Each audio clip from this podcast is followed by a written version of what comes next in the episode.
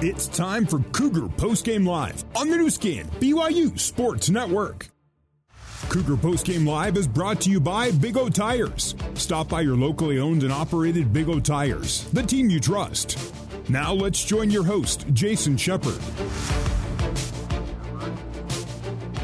Welcome back to LaVell Edwards Stadium. This is Cougar Post Game Live. It is presented by Big O Tires. Go to bigotires.com and make an appointment at one of 50 locally owned and operated Utah locations. Big O Tires, the team you trust. In double overtime, BYU gets the win 26 20. Number 21, BYU upsetting number 9, Baylor. What a victory for the BYU Cougars.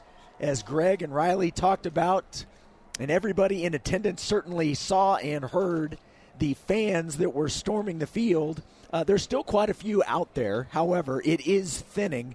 Uh, they have a big uh, announcement on the video boards here at LaVell Edwards Stadium saying, please exit the stadium. Uh, and the, the fans on the field are slowly getting the message.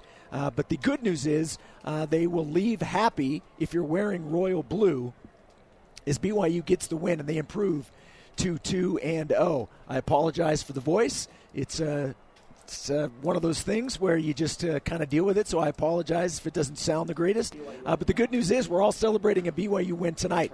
Up next for the Cougars uh, at Oregon next Saturday. That will obviously be a big matchup up in Eugene. A couple of things to focus on. What a game for Chase Roberts. And I know that Riley and Greg were talking about him, but to, to step up the way he did – in the absence of BYU's top two receivers in Puka Nacua and Gunner Romney was absolutely fantastic. And this is a guy that in the offseason, we talked with him during media day and then leading into fall camp and into the season. He was a guy that was fighting for that third and fourth spot receiver. Man alive, did he make a statement today? And you could tell that Jaren Hall trusted him. And obviously, not only uh, was he uh, a fantastic receiver tonight, but obviously threw a touchdown to Jaren Hall. Just an overall great night for one of the young players, and it will be uh, one of many for Chase Roberts throughout his career at BYU. The other thing that really stands out, obviously, is the BYU defense, holding Baylor to 20 points, but it's not just the points, it's the high leverage situations in which the BYU defense stood their ground. Obviously, that last stand where Baylor got to the five yard line. Obviously, the crowd helped out getting some of those penalties that moved Baylor back. What BYU's defense, when they needed a stop, they were able to get it. And uh, props to the BYU defense for what they did tonight. Uh, let's take a quick break. When we come back, hopefully, we'll be able to send you down to the press conference room and uh, have some post game comments. If not, we're going to let uh, get you updated on some of the top 25 college football action that took place earlier today. Actually, technically, now that I say that, technically yesterday, we'll get you those scores when we come back. BYU gets the win 26 20 in double overtime on the Nu Skin, BYU Sports Network.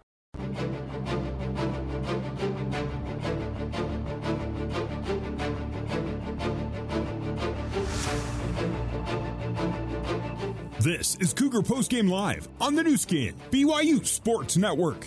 Now, back to Jason Shepard.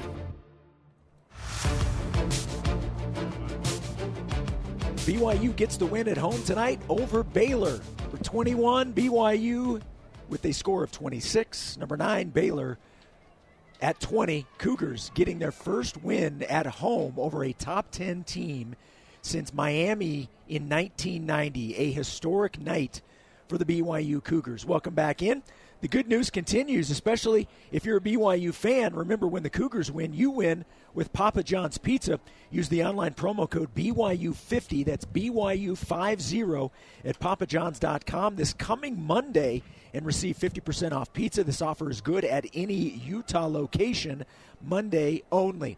All right, still nobody down in the press conference room, so no post game coverage as of yet from the players and coaches. So let's update you on some earlier action. We will start in the state of Utah. And how about we go all the way up to Logan? Utah State hosting Weber State. And this was uh, quite the surprise when I saw this final score.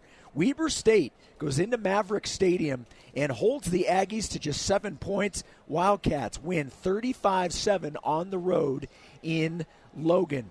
Elsewhere in the state, number 13, Utah at home, hosting Southern Utah. The Utes win big 73 to 7. Other top 25 action at this time of night. Obviously, everything is a final.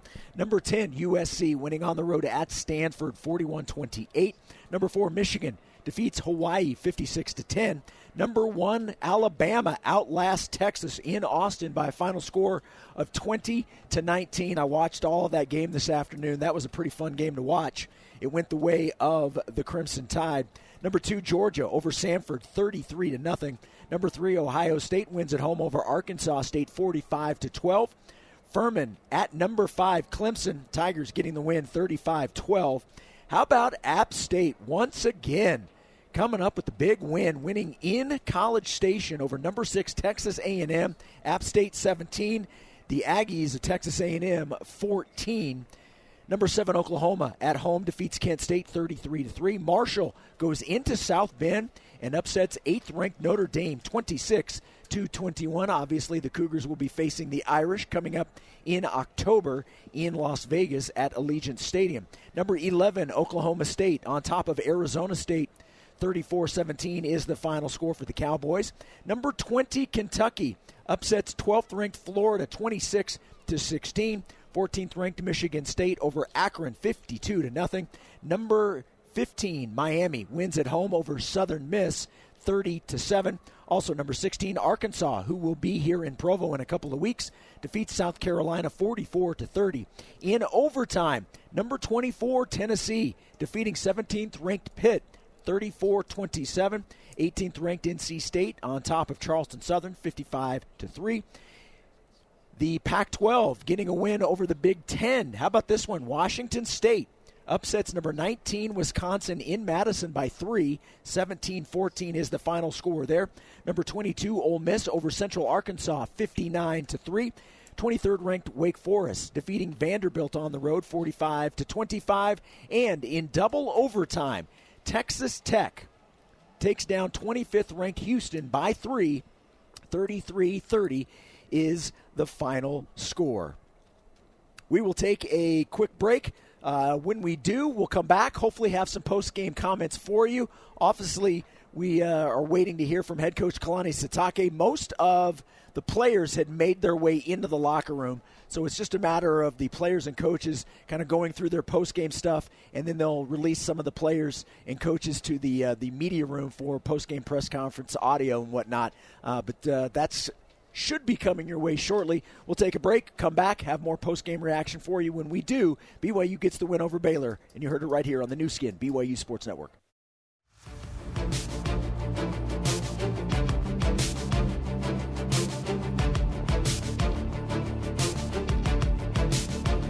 Let's rejoin Jason Shepard for more Cougar Post Game Live on the Nu Skin, BYU Sports Network. We're going to call Jason uh, Jason Shepard's night good at this point. We're going to let him uh, get to bed and uh, rest the vocal cords, get ready for next week of work. Uh, thank you to Jason. We are in Cougar Post Game Live. Greg Wrubell, Riley Nelson will rejoin me shortly. We'll be heading down to the Cougar press conference room and hearing from head coach Kalani Sitake and BYU players momentarily. Again, uh, the, the final fans are just now leaving the field 45 minutes after the game. So the the uh, the, the, please exit the stadium sign's been up for a while, and, and it took a while, understandably, but uh, the the the uh, turf has been cleared. A little worse for wear, but again, they've got some time to get it ready uh, for BYU's next home game, which comes in two weeks. Riley will be rejoining me in a moment. Uh, Mitchell Juergens down at uh, the Cougar locker room area. He'll be putting the headset on, hopefully a player or two here as we continue our our coverage on Cougar Post Game Live. So BYU is a winner, 26-20 in double overtime, and what a showcase of uh, of two future uh, Big 12 foes. And uh, Commissioner Brett Yormark was on hand for it all tonight as well. So uh, he got quite the show, as did anyone else watching or listening in tonight. And so BYU picks up a top 10 win for the first time since the uh, Wisconsin win at Camp Randall uh, four years ago. And there were a number of other top 10 notes of note. Baylor was the first ever ninth ranked visitor to play at LaVell Edwards Stadium.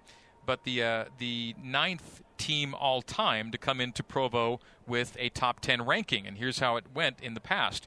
Uh, the first top 10 team to play in Provo was Air Force in 1985, and BYU won that game. So the Cougs won their first ever crack at a top 10 team in Provo, then Cougar Stadium. So 1984, BYU won it by a score of 30 to 25. Air Force was ranked uh, number four at the time.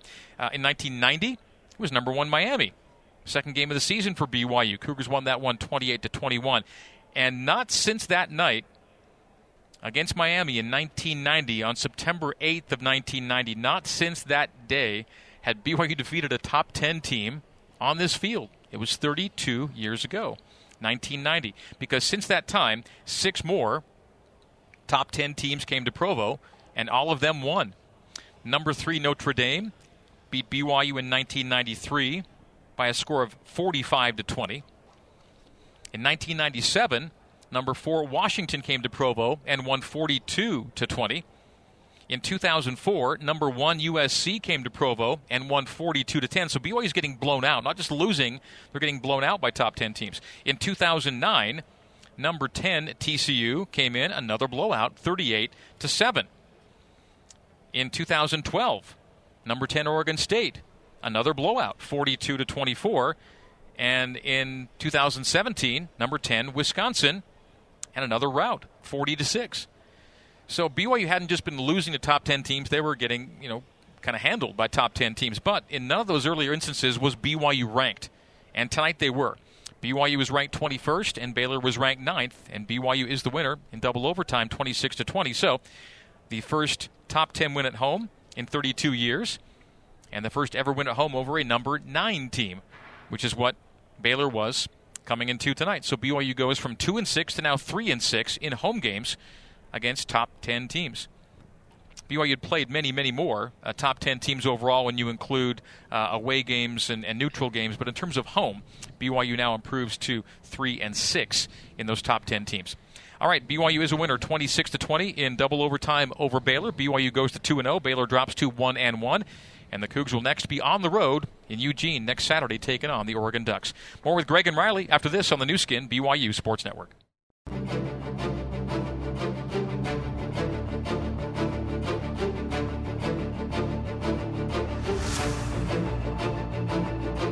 This is Cougar Postgame Live on the Nu Skin BYU Sports Network. Now back to Greg Wrubell. BYU 26, Baylor 20 in double overtime. BYU head coach Kalani Sitake at the press conference podium. Let's go live. Happy uh, we could get the win. It looked like uh, we had a lot of opportunities to win, you know, and um, just uh, it was back and forth. But uh, you know, we, we felt really good about the matchup. We felt good about things that we saw from last year, and things that we can improve on, and um, it was a challenge for the whole program. And uh, you know, to be able to take on Big 12 champions like that and to get a win. And uh, you know, the game changer were our fans, as always, uh, the support, the, the noise, um, the energy, and our, our, players love it. And so, um, and me as head coach, I love it too. So, uh, looking at the at the stats, I mean, yeah, I think uh, overall, really proud of, of, our defense and proud of Coach Tuiaki, um, the entire team. But uh, you know, defense kept us in there for for a little bit when things are struggling and um, to give Baylor a lot of credit. Dave Aranda is an amazing coach, and his coordinators have done a great job getting their team ready. Um, you know, it just seemed like we made that, that one play more than they did, and um, but yeah, just just happy with the win, man, and and um, looking forward to learning from some of the mistakes that we made in this game. Um, proud of the players that stepped up. We had some young guys step up. We we knew that um, that we are going to be down a couple receivers and uh, those young guys really stepped up and made things happen. But uh, tons of fun. Uh, honored to be on the field competing against Baylor, and uh, just really, really fortunate we got the win. But really proud of our players too, and uh, yeah, just I finally have time to just relax and just think about it. So um, yeah, but that's it. Well, I'll take any questions you guys have and and take a deep breath too. So. What's, where does that game rank in your long coaching career? As far as I don't know. I just feel like we have so many of those, and I didn't have any gray hair until I got this job, and now my you know I have to cut cut it short, but um, but it's worth it. I mean, it's just a lot of fun, and, and we've been on the other side of some of these close close losses and things like that. But it just seems like the um, the magic happens at home, especially when we get the fans involved. Um, yeah, but I, I don't know where it ranks. just right now, it feels like the best because it's the most recent, you know. But and and I think looking, at, you guys have been around me just from last year's game. I made statements about we got to learn from that. We're going to see them again, and I wanted to see the improvement in our team and in our program from everybody, uh, and and I saw it, you know. And so I wish I could take credit for all of it, but it's it's everyone involved, our staff, our strength coaches, our sports scientists, our trainers, everyone, and, and the players themselves, getting them ready, and the coaches getting these guys ready and having a great game plan, and uh, you know, just, just keep building, keep getting better. To be on the sideline and have a chance to win, miss a field goal, chance to win, miss a field goal, fourth down, chance to win, give it up, and just have these moments where it's just like you have the game won but can't get the job done. What's that like on the sideline to keep the guys going? And yeah, just got to get just got to generate the energy and then just not give up. And I mean, you just build off of each other, you know. So I, I wish I knew the answer to all it all, but the, the guys are resilient and they stick with it. They don't give up. And um, I mean, they're close to scoring on that. You know, I don't know exactly what how close was the three yard line or, or so. And uh, the guys just just that's what that's the definition of grit. You know, just keep keep going, and we saw it throughout the whole game. Though we, we Baylor's a tough team to prepare for. They're, they're so they're so physical, and uh, it, you just can't sit there and say well, we're just going to beat these guys up. That just doesn't happen. No nobody does that to them, uh, and they're physical on on on both sides, and then obviously they're very efficient in special teams. I, I think this game just came down to just you know one play that we were able to make, and, then like you said, just sticking with it and, and not giving up. And you know, we uh, we believe in Jake, and we love him, we support him, and we wouldn't be the program that we are right now without him. So uh, it's just tough tough stuff for him, but you know, it, it's, it's okay. He'll he'll get better, and he'll learn from it too. After the game to help him keep his head up so he doesn't lose confidence. Oh, I just brought him up in front of the team and told him how much we love him and how much we appreciate all that he's done for our program and and we still believe him. We got his back, you know. And I know he's no one's hurting more than him right now, but I had to remind him we won the game, you know. It's, you made some field goals and kicked some PATs and, and allowed us to, to win this game. You kicked the ball, so there's other things that you did that are positives, and, and let's not let the two uh, missed field goals be the be the biggest issue in this. And before this game, it would be a, a measure of your team. Uh, what's your evaluation now that you saw what you saw, and and if it's good, how how did you do it? Um, everybody else. I mean, I, I, just issued a challenge from last year's team to, to now, and we had a bunch of guys. I'm not going to make excuses, but we had a bunch of guys get hurt, and, and, we needed to find ways to get healthy, and get bigger and get stronger. And we knew that we would have to um, come back different. Uh, I remember when we played uh, Wisconsin. Well, I can't remember. Mitch, you would know. Your your what, what year? 17? Yeah, and they were phys- they physically beat us up. I said, "Oh, this is a great opportunity for us to learn. Now we're going to play them again in a year." And that was the, the challenge. Let's see what happens in a year from now, how different we can be. And we went up there and beat them. And, and, and I thought we matched their physicality on the field. And um, I wanted to have the same issue, the same challenge for the guys in, in this game. And uh, it just happens that they're the champs, too, you know. So they had a great year. We knew they, they had a great team. And um, yeah, it's just I felt like we you know we, we can compete against them, right? And and uh, looking at the scheme and everything that we did last year, there was just a few deficiencies that we had, and we had to make it better and get more depth and uh, be be aggressive and things like that. And and that's Tuiaki's good at doing that stuff on defense, but on offense we just had to be just stick to it. I mean, they're a good team. They they they stay. Uh, they're not going to have a bad defense, you know. So looking at the stats, we it was back and forth. But when you look at the runs, I mean, how often are you going to see those type of averages? You know, from these two teams that have physical line, um, and that's a that's a good good place to start and keep working and getting better. But um, yeah, we just so you stay humble and keep working now. You know, so we, we're fortunate to get this win, but uh, let's let's stay humble and stay hungry and keep working and, and get ready for the next one. How tough it was to run against Baylor? How meaningful was it that you were able to get the winning touchdown by going back-to-back runs with Katoa? Yeah, and, and you know we we just, I mean Lopini and and, and uh, CB are going to run the ball. They're they're going to, you know, with most defenses they'll they'll wear you out and then they'll they'll puncture and, and get through. Uh, this is a very solid defense and they tackled really well. Um, but but we can't just become one dimensional and just be give up on the run. We had to. I mean, a lot of what we do, the run has to be effective. And and you look at it, you go, okay, how effective? Well, it, showing them that we're just not going to give up on it, you know, because they have a stout D line, a stout front seven, can't just give up on it. And A Rod has done an amazing job at, at creating our identity on this offense and sticking with it. And he, we played complementary football. I, I felt like all three phases worked well together offense and defense worked well together, and you know I. I had a staff that had to keep me from being too aggressive, wanted to go for it all the time.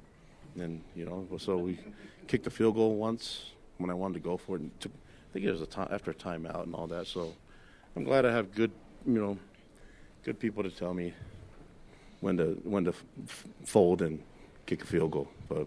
What did you see out of Chase Roberts tonight without Romney and Nacua going for 122 yards and, and also threw for a touchdown? Uh, this stuff happens. It, happens when when um, I guess when everybody's questioning what we're going to do. The, Chase Roberts is a great player. He's just hasn't had all his opportunities, and uh, we love Puka and Gunner, but I mean, we talked about our depth quite often, and I thought Chase Roberts did a great job. I thought Cody Epps did a great job. Brayden Cosper did a great job. Keanu Hill and those guys played really well. Uh, Holker, Isaac Rex, um, you know, those, those, guys played really well, and I thought the backs caught the ball in the backfield efficiently, and, and we just the thing I was really impressed with is they took care of the football, and um, and that, that that that paid off in this type of game. I mean, I don't think anybody had turnovers in this game, right? So, I mean, it was a back and forth game. It just, it's glad we were able to get that play on fourth down. Man, I, I, just want. I'm just. We're good enough tonight to beat Baylor, you know, uh, by one play, and um, but we. The season's long. We have to get ready for the next one. My job is to keep these guys humble and keep working. So we're gonna enjoy it for a little bit, but then we got to go to church, get humble, you know. And um, we, we, I don't know if we were humble enough last year to learn enough. And so we always talk about our culture of love and learn. And uh, it's important that we uh, look at the mistakes that were made and things that we can improve on, and and um, you know make sure that we perform better next week when we play Oregon. Coach, I think um, interesting you said at halftime to the to radio crew. You said the most fundamentally sound team in the second half would win the football game, but where did you see your team was the most fundamentally sound that you could exploit the Bears in the second half and overtime that ended up getting you guys to the victory? Well, I think I mean talking about technique and and they they had some great fundamentals. They tackled well. Um, we we had some missed tackles, you know, but our guys just didn't give up. I mean, fundamentals is effort too. So you look at the effort, and the energy. The guys just don't quit, and um, it, it, was easy, especially when things looked kind of bleak and they were about to score inside the five yard line. It takes a mental toughness for those guys to respond the way they did, and so um, I, I, thought we blocked well. I thought we we, we tackled good enough. Um, I thought they did some great things blocking. I mean, they, it was fourth and three and a half or so, and they ran the ball. You know, that's grimy. He's gonna he's gonna just give it a, give it a chance to get the first down. And then it's like, oh, we. I wish I would just said something because I knew that was going to happen, but um, I don't know. But it's just when it comes down to it, that both teams did a really good job, and, and we just were able to get the upper hand and, towards the end. And it, I mean, the the team just kept believing that they could get it done, especially when you see that we had the game won if we, we make field goals and things like that. But I just I like the resilience in this group. But how big was the students and the fans in that final final drive? Oh, it's huge. I mean, I, I almost lost my voice on the Cougar Walk. You know, I was just so energized by it. But I don't know. I, I have to apologize to my kids for embarrassing them by me jumping around and all that stuff. But I'm going to be me, and um, just want to show them how much I appreciate them. You know, I, I, grew up a BYU fan, so I always, I'm a fan first, fan before I was a, a player, and fan before I was a head coach. So I, when I see them there, I just want to know how much I appreciate them. And part of that is me just showing gratitude by cheering and getting excited and asking them to yell. And yeah, that is a huge benefit for us. I mean, the, the defense felt the energy from them, and you know, we switched sides. Not not that the, the north side wasn't loud, but um, they had some Baylor fans on that section, and that's the reason why Baylor chose that that side because it wasn't wasn't as loud. So um, all that stuff, all the little things, it all matters, and uh, the fans should feel really good about themselves if they lost their voice. How critical is the uh, the leadership of Jaren Hall? We saw him embrace Jake Oldroyd at the end of the game. Just uh, his leadership, what it means to this team. Yeah, listen, the, the um, I don't I don't know if I if, if I can do it do it justice by saying how good um, his leadership is, but the the leadership on our team. You know, when we voted for captains, it was like eight guys got most of the votes, and then another ten got a bunch of votes, and you're sitting there going we have a really good leadership on this team in depth, but it also takes um, a good group of young men that are, are willing to follow too, you know. And our culture is about truth and, and not really worrying about it. You have to be a captain to, to, to speak the truth. We, you know, if you're a walk on and you're you're a guy that doesn't even travel, if what you say is true, we listen, and that's part of us being humble and trying to find ways to. Everybody has a, a, a role on this team, and um, you know, I just want them to relish it. And you saw Batty got hurt in the game, and he was one of the biggest cheerleaders on the sideline, right? So that's that's the culture of the team, and that's leadership on our in our program. And I, I wish I could say it was all me, but it's it's the players. I get to coach great young men from under uh, uh, just unbelievable families, and uh, man, it's just a lot of fun. And I just sometimes it's just good for me to just get out of the way and let them do their thing.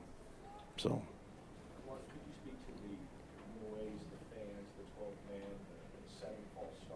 Yeah, that's yeah. Someone asked that already, but I'll, I'll because I love the fans so much, I will do it again. The fans are awesome. They make a lot of noise, and it was it was it was kind of weird because I think BYU fans want to see points on the board all the time, right? But it was it was just kind of like a defensive struggle, and all the defensive coaches on both sides were smiling and all happy, but the fans are just kind of like, we got to see something. And then I think they had a uh, miscommunication on offense, and then the fans just erupted and made a lot of noise, and then it just wasn't ever quiet again, you know. And and, and my shoulders are tired from doing this because that's all I did. I was just like get louder and make more noise, and um, it's just yeah, it's a huge huge advantage. And so, and and the ones that that, that go to our, our away games, they make a lot of noise too. So, uh, yeah, this is. We're very grateful for our fans, and, and that's why I want our players to be around them and love them as much as possible. And I still have a goal of hugging every fan. Uh, I don't know if I can get that done, but I've hugged a lot already, you know, and COVID threw a wrinkle in those plans, but hopefully we can continue to get that going. But I appreciate all you guys and thank you for, for your jobs and doing it well. Thank you. All right, that's BYU head coach Kalani Sitake. His team defeats Baylor by a score of 26 to 20 in double overtime. We will take a quick break, come back, and hear from BYU players next on the Nu Skin, BYU Sports Network.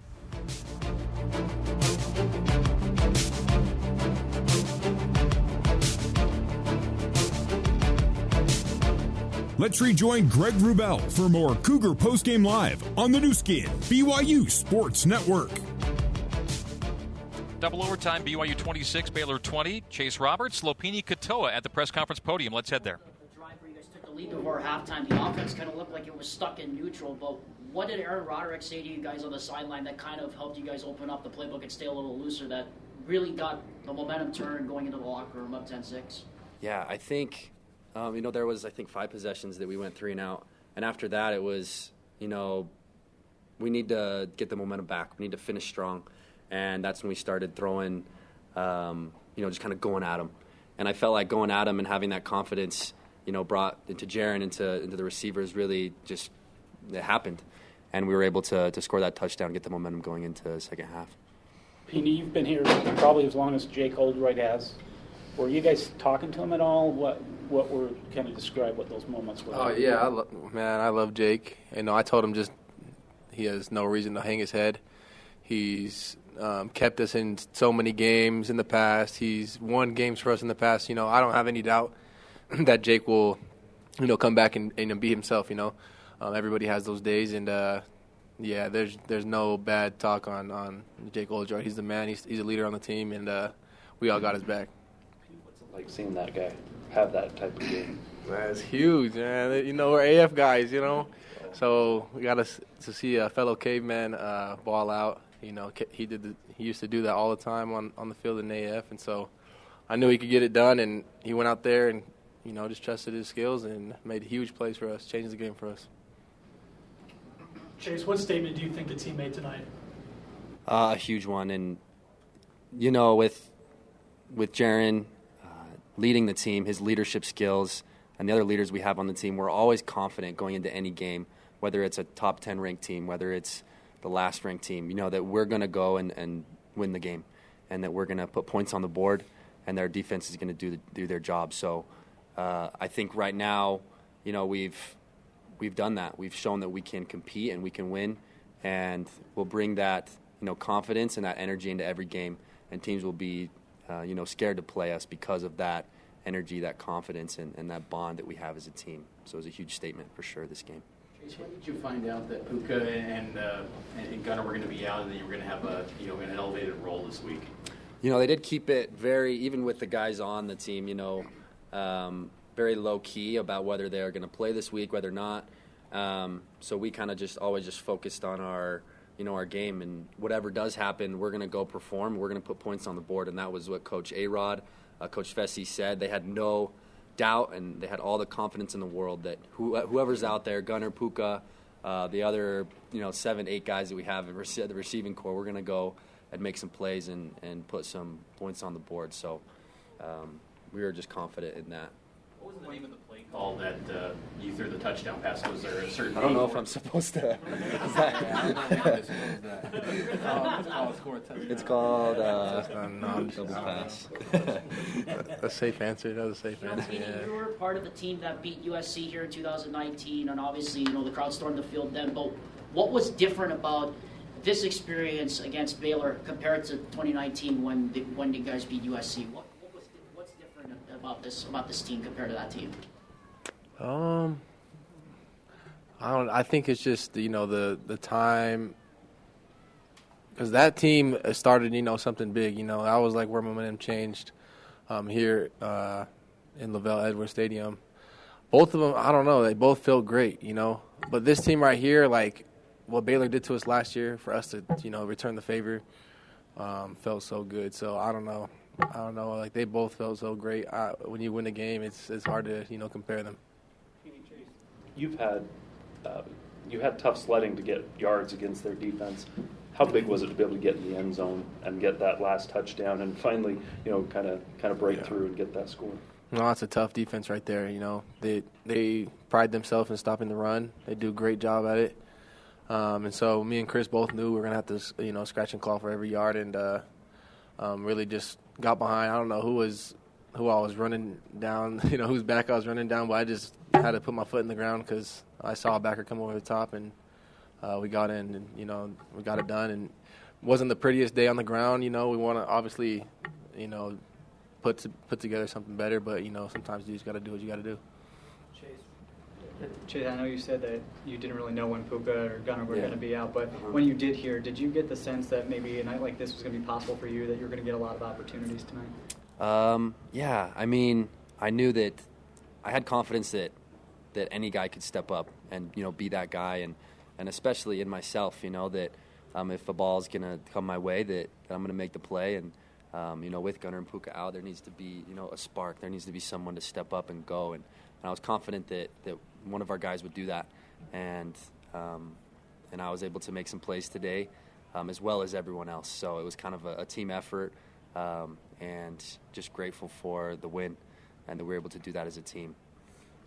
Take us inside that uh, locker room celebration? Because we saw it obviously Yeah. the 60,000 honorary members of the team, I think. But what, what was it like behind closed doors? Oh, it was amazing. Uh, Kalani puts on a show for sure. He does his little dance moves and invites other people to do their dance moves, the Dougie and all the other kind of stuff. So we just party. We have we have a good time. Win or lose, we're always, you know, close and we love each other and it's so fun no matter what.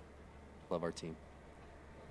Important to this offense and the success of this offense rests on the leadership of a guy like Jaren Hall. Uh, it's huge. You know, uh, when things are not going our way, and you know, it seems like um, the game's getting a little out of reach. You know, I look at Jaren, and he's calm. You know, he's he's uh, cool, calm, collected, has all the confidence that we're going to win the game. You know, when our backs against the wall, and we have a bunch of guys like that. Um, I could go down the whole sideline, and you know, this team is is seasoned. There's a lot of experience. There's a lot of leaders, and so. Um, yeah, and then when you see the defense, you know, doing what they're doing, man, that's a, just a huge shout out to the defense because they they kept us in that game um, early on and uh, throughout the whole thing. So you could look anywhere really. Special teams, defense. There's everybody's just uh, locked in. There's leaders all over the field. Uh, Coach Sitake talked about the importance of, of being humble. How you guys have to be humble. How do you reset from an emotional high like like this when you've got the schedule you guys have, especially next week? You're on the road, Oregon, Pac-12 team. Yeah, yeah. Uh, well, I feel like we have a, like I said, like we have a lot of uh, veteran guys, a lot of guys who've beat great teams and then lost. You know, I've been part of the t- you know team that we beat amazing teams and lost to teams that we should have, you know, put up you know 30, 40 points on, and we didn't.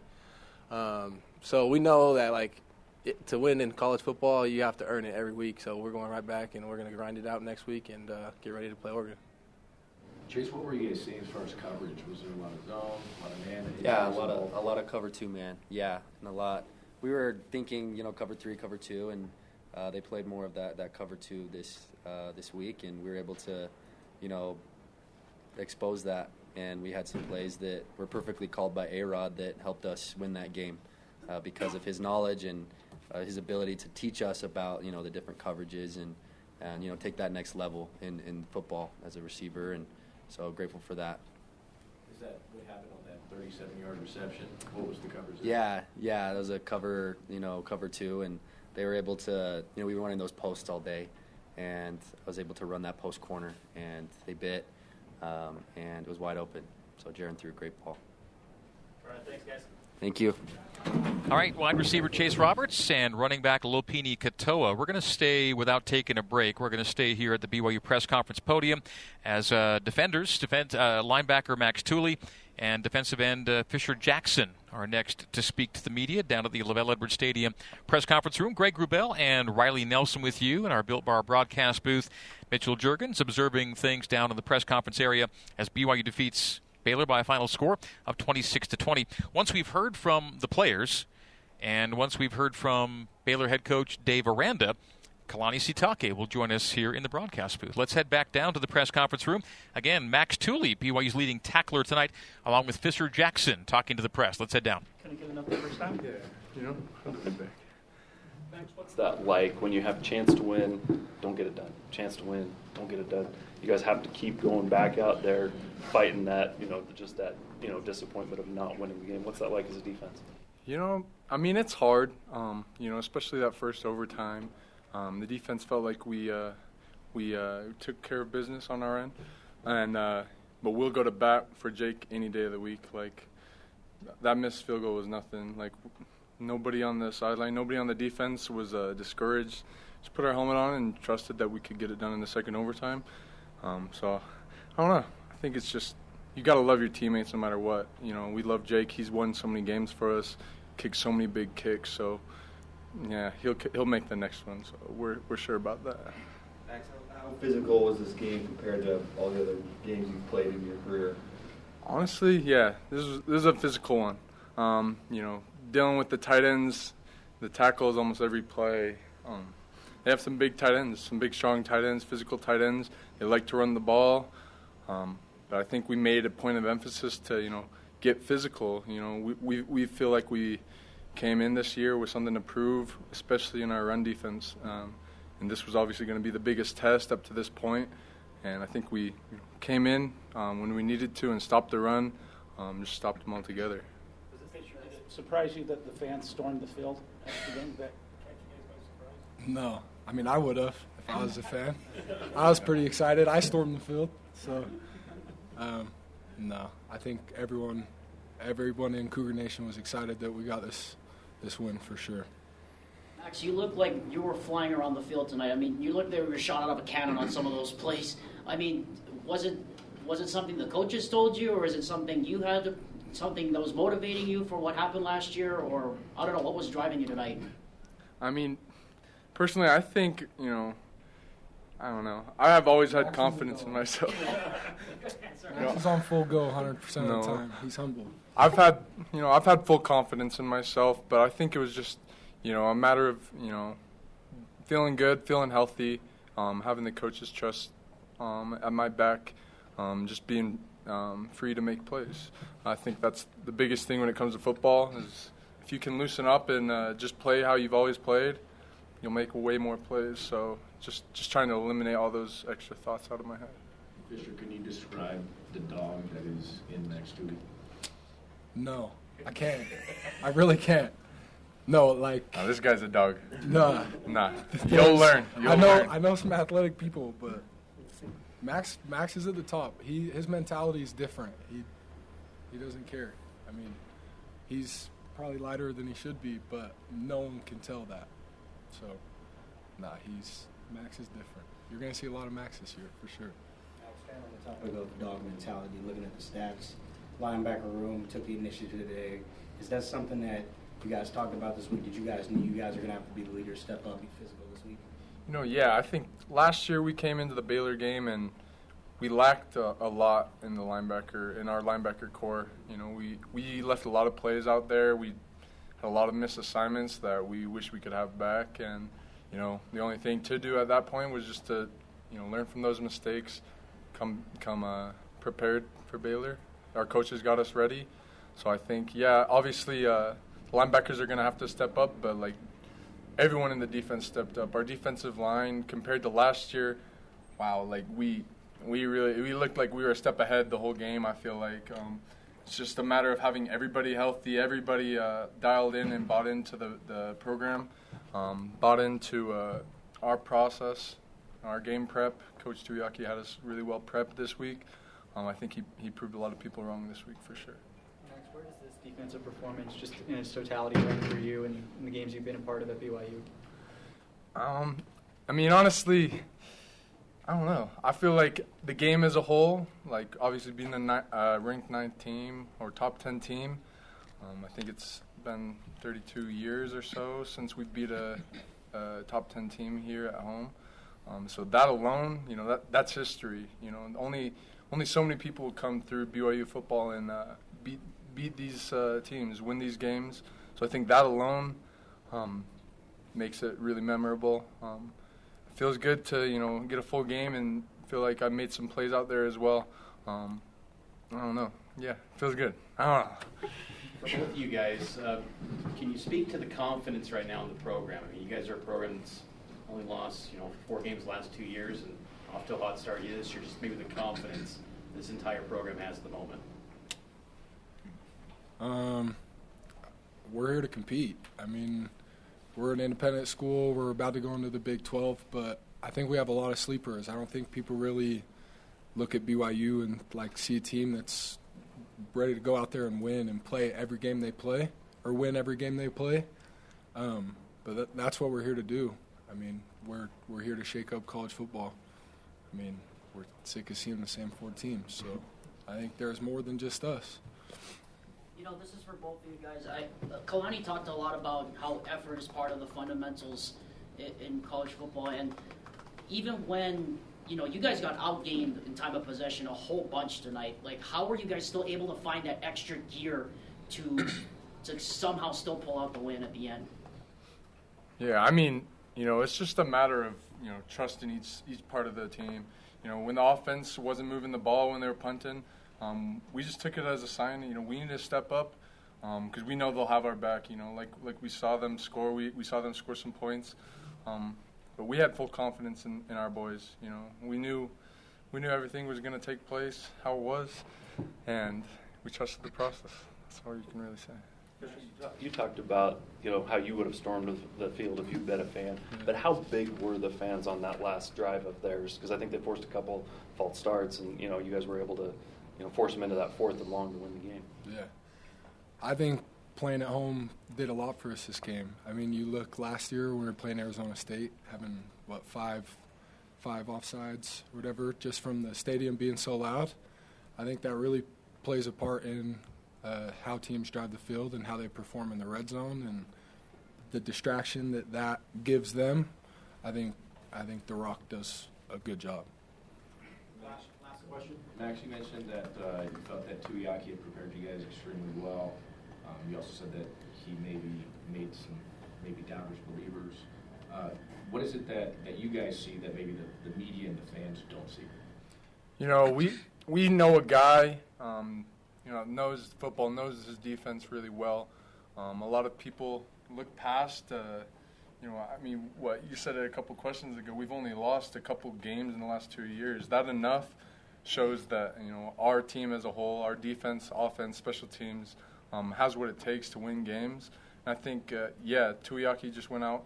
Um, he had us prepped well. I think we just showed what we what we're really capable um, at full strength as a defense. Thanks, guys.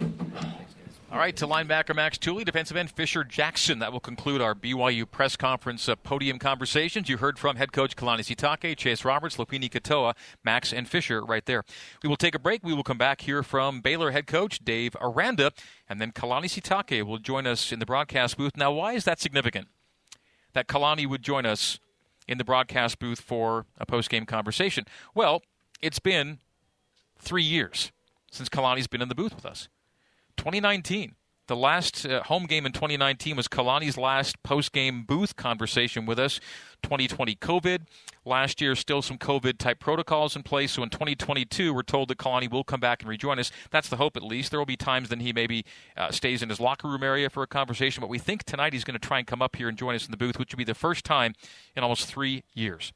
That's still to come on the Nu Skin, BYU Sports Network.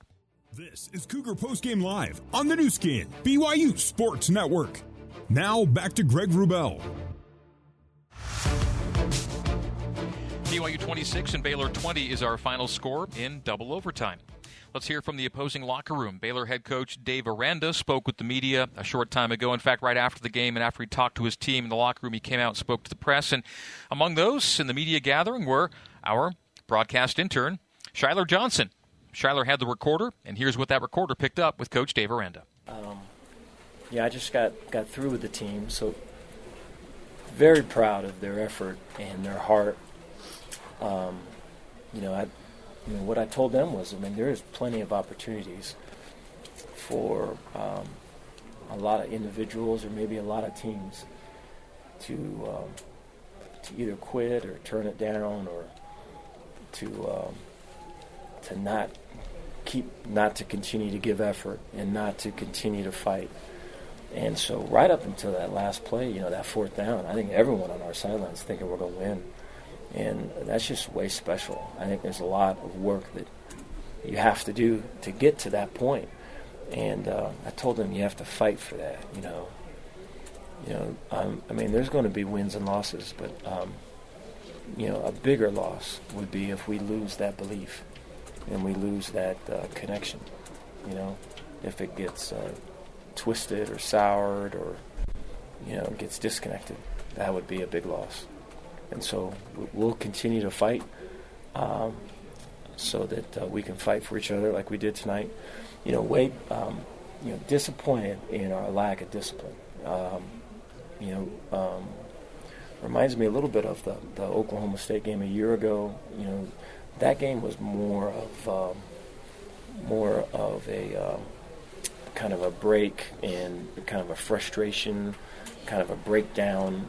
We we would call that playing red, and didn't really feel that tonight. It felt like um, we were able to kind of hold our composure, but just thought that um, you know we have to be able to, to to not hold on critical pass downs. We've got to be able to they'll play through the down and not have a pass interference on critical downs. You know, you know, we have 14 penalties, which is way, way too much. You know, I think we go into these tough environments. You know, this is the first of a couple. It's really kind of colored this whole season is going to be this, and um, you know, it's one thing to be able to play an opponent, um, a real worthy and and, um, and good opponent, but we can't be playing them and us, and we were doing that basically the whole game and so you know, we can get better for uh, in that regard for sure. You know, I have to do a better job um, because it's something that we've been talking about, but we, we're not doing, and so we've got to make the connections there. But with that, I'll take any questions you guys got. Dave, you mentioned the discipline. Were the two false starts on the last drive particularly tough to see in that situation? Yeah, there, I mean, a lot of it was, you know, because I, I have to imagine if you're a fan, you're just kind of, you know, you're throwing down your whatever you got in your hand when that goes on. And it's just, you know, I think it's, um, you know, there is an understanding of when we go into tough spots that you know it's not it's not going to be perfect. You're not going to be able to hear everything. You're going to have to the detail that you're going to have to have to whether it's to, if it's seeing the ball in that case, or if it's uh, you know if it's a two-man coverage and it's third down and a while, and we lose contain, and you know we'd like to not lose contain, but if we do, so that that that down is now extended, and you're thinking the ball's got to be out on time, and now it's not, to not hold and to not you know not cheat that down. I think that you know that pushes people to a um, to a level of discipline that we're obviously not at, and so we have to get much better at. But I think a lot of it was disappointing, but it's all stuff that's correctable. Do you feel like the offense kind of got in a good groove finally there at the end of the first half, you know, with that scoring drive and start out the same way in the third quarter? Yeah, you know, I think you know um, the best criticism of the bad is the practice of the better. And so we were able to, you know, struggling with stuff. And, and there's, I think we were, we were rattled some with just the crowd and just the energy and all of that. And um, I thought, you know, to not be thinking about like what we got to do, but like what we can drop, like what we're carrying with us, man. Drop all that, and you know, you're enough, dude. And let's just play. I think a lot of that's kind of hard to hard to get across because you know guys get caught up with expectations and disappointments and all of it. And I thought we were able to to, to make some progress with that, and you could see guys kind of come back to life. And so that's just way cool. And I think that's that is something to build off of because, uh, like I say, this is the first of a couple. Dave, what was the atmosphere like in the, in the locker room post game, and how do you, as the head coach, dictate that? it was down, you know, going um, walking into it. Guys were disappointed, um, but I think you know um, there's a staff meet prior at the hotel um, during the day prior to all of this, and so the talk was, you know, we'd love to win this game, but I think more important than, um, or I should, I guess I should say, just as important as winning the game, would be, you know, how we all respond. And so, if if a player does something that ain't great, as a coach, let's let's show, um, let's be uh, let's be teachers, right? And let's use whatever just happened as an opportunity to get better. And so I, I just think like looking at it that way because the thought is again, you know, this is the first of a couple that we're going to be going into, and um, you know, as much as this stings and all of it, you know, if it's used for the practice of the better, then um, let's let's do that.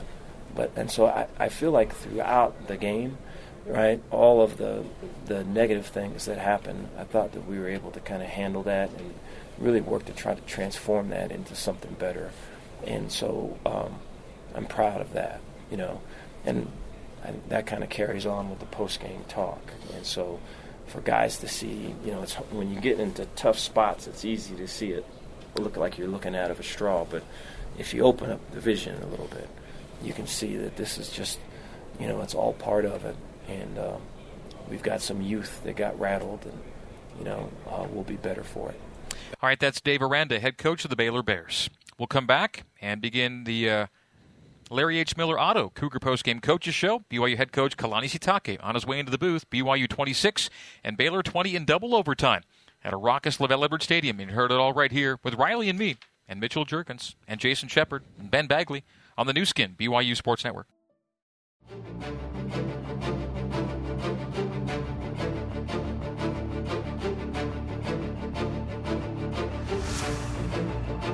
Post-game coverage of BYU football continues with the Cougar Post-game Coaches Show. The postgame coaches show is brought to you by Larry H. Miller Auto, conveniently located in Provo, Lindon, and Orem. Larry H. Auto, driven by you. Let's rejoin the voice of the Cougars, Greg Wrubell. All right, uh, welcome back to LaVell Edwards Stadium here in Provo, Utah. Sold out crowd, 63,470, and everyone wears royal blue now. So this place looks amazing on a night like tonight. BYU wins it first to win over a top 10 team at home in 32 years. The legendary, memorable Miami win was the last time a top 10 team came to Provo, and BYU beat that team. And 32 years later, here it is. All right, BYU's last home game in the 2019 season was against Idaho State. After that game, Kalani Sitake joined us in the booth for a post-game conversation. And that was the last time Kalani Sitake joined us in the booth for a post-game conversation. It's been almost three years since you've been up here with Riley and me, and after almost three years, you are back, and welcome back, and what a win! Yeah, I, I was uh, I was confused on the. Am I on? You're on. Yep. Okay. Yeah, I, I was just. Uh, it's been a while. Yeah, I, I think this is uh this is fun. I mean, I, I, I enjoy being up here with you guys, but um, just happy, especially after a win. I, I'll I'll go anywhere with you guys after a win. Wow, it's uh, it. Both teams had chances to walk out of here with a W tonight, and felt like they had a good shot to do it. And in the end, BYU is the winner.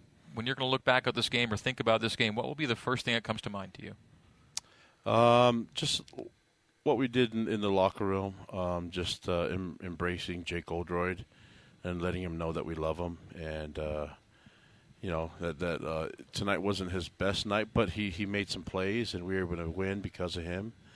Um, and I think he's a little too hard on himself, so I, I wanted to make sure to embrace him and and uh, let him know how much we appreciate him, and, and that this team they're resilient. This team doesn't give up, and and um, you know they had his back. So uh, you know we're, we're gonna we're gonna need all our guys. Everybody has a role, and whether you're on the field or on the sideline, uh, your role matters. And uh, I'm I'm thankful that I get to coach these guys, and and uh, that, that's I think that's what's going to matter to me is that, that we have a a bunch of guys that are resilient that don't quit, and um, man, the fans.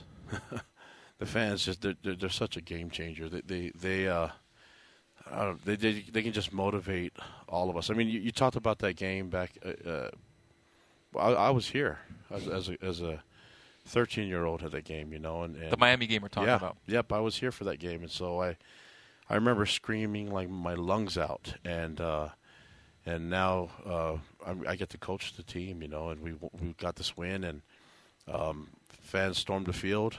And it just seems like I, I can get used to this, you know. But it'd be it'd be nice to get some comfortable wins too. But uh, um, I just like the fact that our guys just kept believing in each other, kept going. I mean, things weren't clicking completely for our offense. The defense stuck in it, and and um, you know the the coaches, everybody was just tuned in to just focus on just trying to find a way to to have our moment when the, when it came to win. And then we had those field goals. It seems like okay, how many more opportunities are we going to have to win this game? And and then we get the the touchdown, but we miss on the two point conversion. And then it just seems like I, I think you can easily get down on yourself when that was happening, but then they get on the three yard line and we we stop them, you know, and and the crowd made noise and they got false starts and next thing you know they're backed up and a, a little bit you know they had I think it was at the nine yard line right Yep. and um you know and and and Tuiaki called a great play On the final play we're talking about, 12 12 yard line. 12 yard line and Yeah. and, and uh, Ilaisa Tuiaki called a great play and, and it had a great defensive uh, play ready for that for that moment and it just worked out. So great game. I'm probably just rambling on and on but uh, yeah I just really really happy. Coach, I want to r- dive right down into the X's and O's. First of all, uh, are you running more man than you have in the past? And second of all, if so, because it looks like to me, second of all, how big of a luxury is that to allow for different creativity? Because I feel like the creativity and mixing up all the looks was a big reason why the defense was able to keep the team in the game for the entire way. Yeah, we we we. I mean, we can run whatever coverage we want now, and and uh, I think uh, you remember the Virginia game last year. We we played a lot of man early, and then our man cover guys got tired. Uh, tonight, uh, played some man, and last week played some man, and now we have corners that can recover, and we put in we have co-starters at corners. You know, so we, when you look at Kaleb Hayes and D'Lo Mandel, and then you have Gabe Jeudy-Lally and, and Jakob Robinson. We have also a bunch of freshmen that are up and coming, and Mory Bamba and all these other guys that can play. And then uh, we are we're deep at our safety position and linebacker and D line. Um, now now you can stay fresh, but you know, man coverage just it drains you a little bit, and uh, it's just nice. It's a nice luxury to have that we can u- utilize all our guys. And uh, I, I thought the corners did well showing up on tackles, except for you can't take guys' legs out. You know, and, Yeah, and- that was twice. this yeah, game. and I thought they did it to Kingsley uh, on on the trick play, but you know, Yep, on whatever. touchdown. Yeah, Yeah, on Jaren's. So Yep. I, that's one of the rules that I think they're trying to clean up. And uh, even though we teach our guys that, it's it's something that happens. You just got to. What a great uh, way to learn is, is go through the experience and still come out with a win. I want to uh, just note for our fans and get your commentary on it. So I heard a lot this week about uh, kickoff, having given up last week, and oh, that's probably the death of the sky kick. Well, Coach Lamb and you and every you brought it back this week, and they didn't cross the 25 on one return. Mhm. Um, so I, I'm sure that was a point of emphasis but to me. That epitomizes the attitude of this team. All right, they got one on us last week, not again, and they tightened the screws and. Uh, especially early on, you were losing the field position battle, and that really helped you wrestle your way back into it. The kickoff coverage. Talk to that. Yeah, and and and, and just just believing in the guys, you know, and, and um, uh, I I- don't really care if if they make mistakes and it doesn't work out. I'll take the blame for that, but uh, you'll you'll never ever hear me not believe in the boys, you know. And so these guys work hard. Um, I trust them, and what better way to, to show the trust than actually let them go out there and and just not be afraid of, of, of even though last week it didn't work out that great. You have to give them a chance to make it better. That's that's that's what that's what that's what life's all about, you know. So, um, and and, and they they they just for some reason when you do that and you show them that you believe in them, they'll just fly. Oh yeah, watch after the tape, after they were making those tackles and catching him. You know, it between the 15, 20 mostly. Like the amount of coordination and like the hype on a kickoff coverage was impressive. Where most of the time it's dudes thinking like, oh well, I'm not a starter, I should be on defense, and they're trying to get off the field so they can. These dudes were hyped out there. Yeah, you got Max Tooley and others, the starters On that are there. on, on that team, and, Yeah. And it matters to them. And so, yeah, all those little things. I mean, I wish I could take credit for it. We just, it's just we have great kids, and I just gotta, I like trusting them. I, I like believing in them.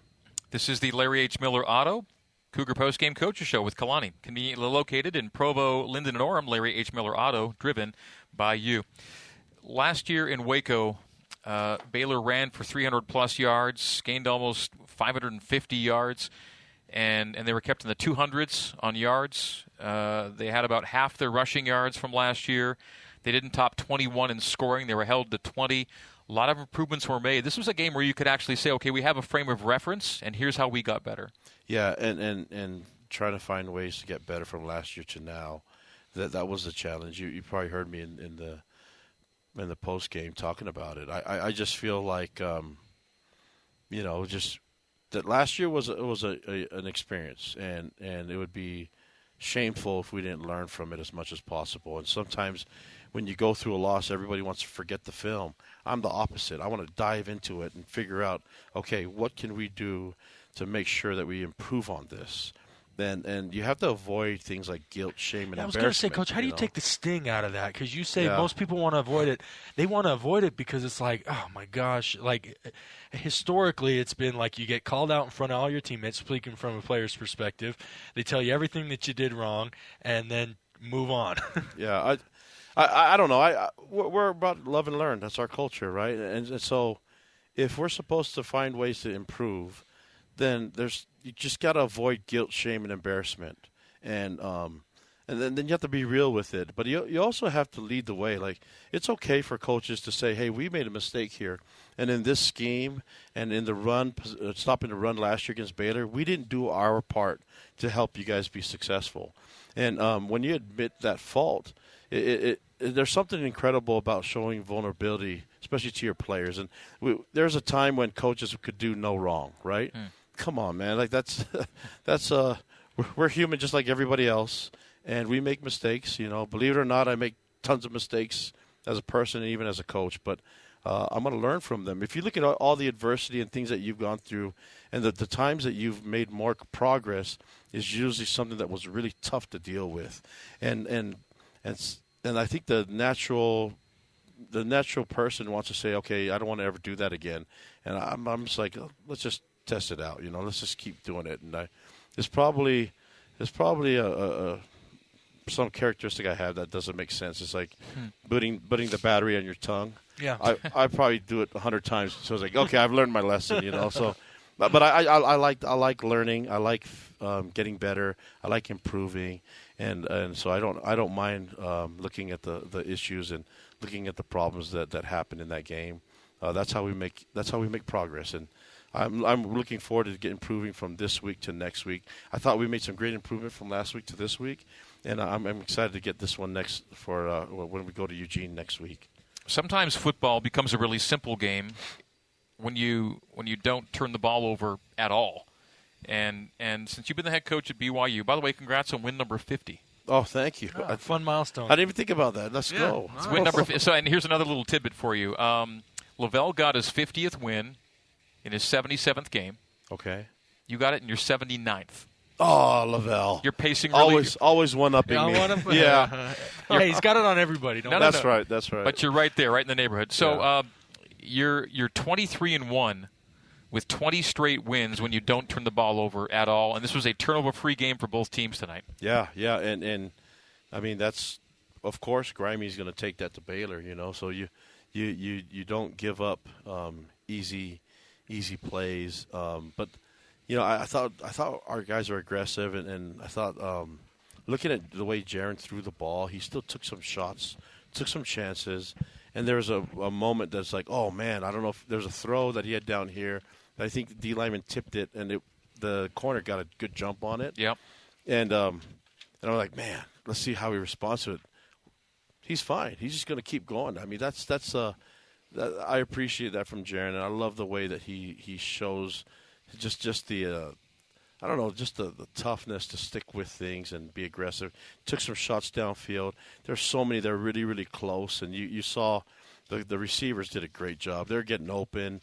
DBs are holding them like crazy, and they got they got most of the calls, but there are some some calls out there that they missed. But that that shows that that gives the, the, the receivers a lot of confidence. Like, hey, I can I can run with these guys. These guys are struggling to cover me, and um, you know we were missing two two receivers, and and uh, I was talking to Fesi and Arod about it uh, yesterday, and they're just like, we're a deep team. Th- th- This is now the, the moment for Cody Epps and Keanu Hill and you know and Cosper and and um, Chase Chase Roberts. Roberts to to shine. You know, and so and they did. I thought they played really well. They ran some good crisp routes, caught the ball really well, especially in traffic, and uh, just can't be. I'm just so happy overall on all, all three phases, the whole team.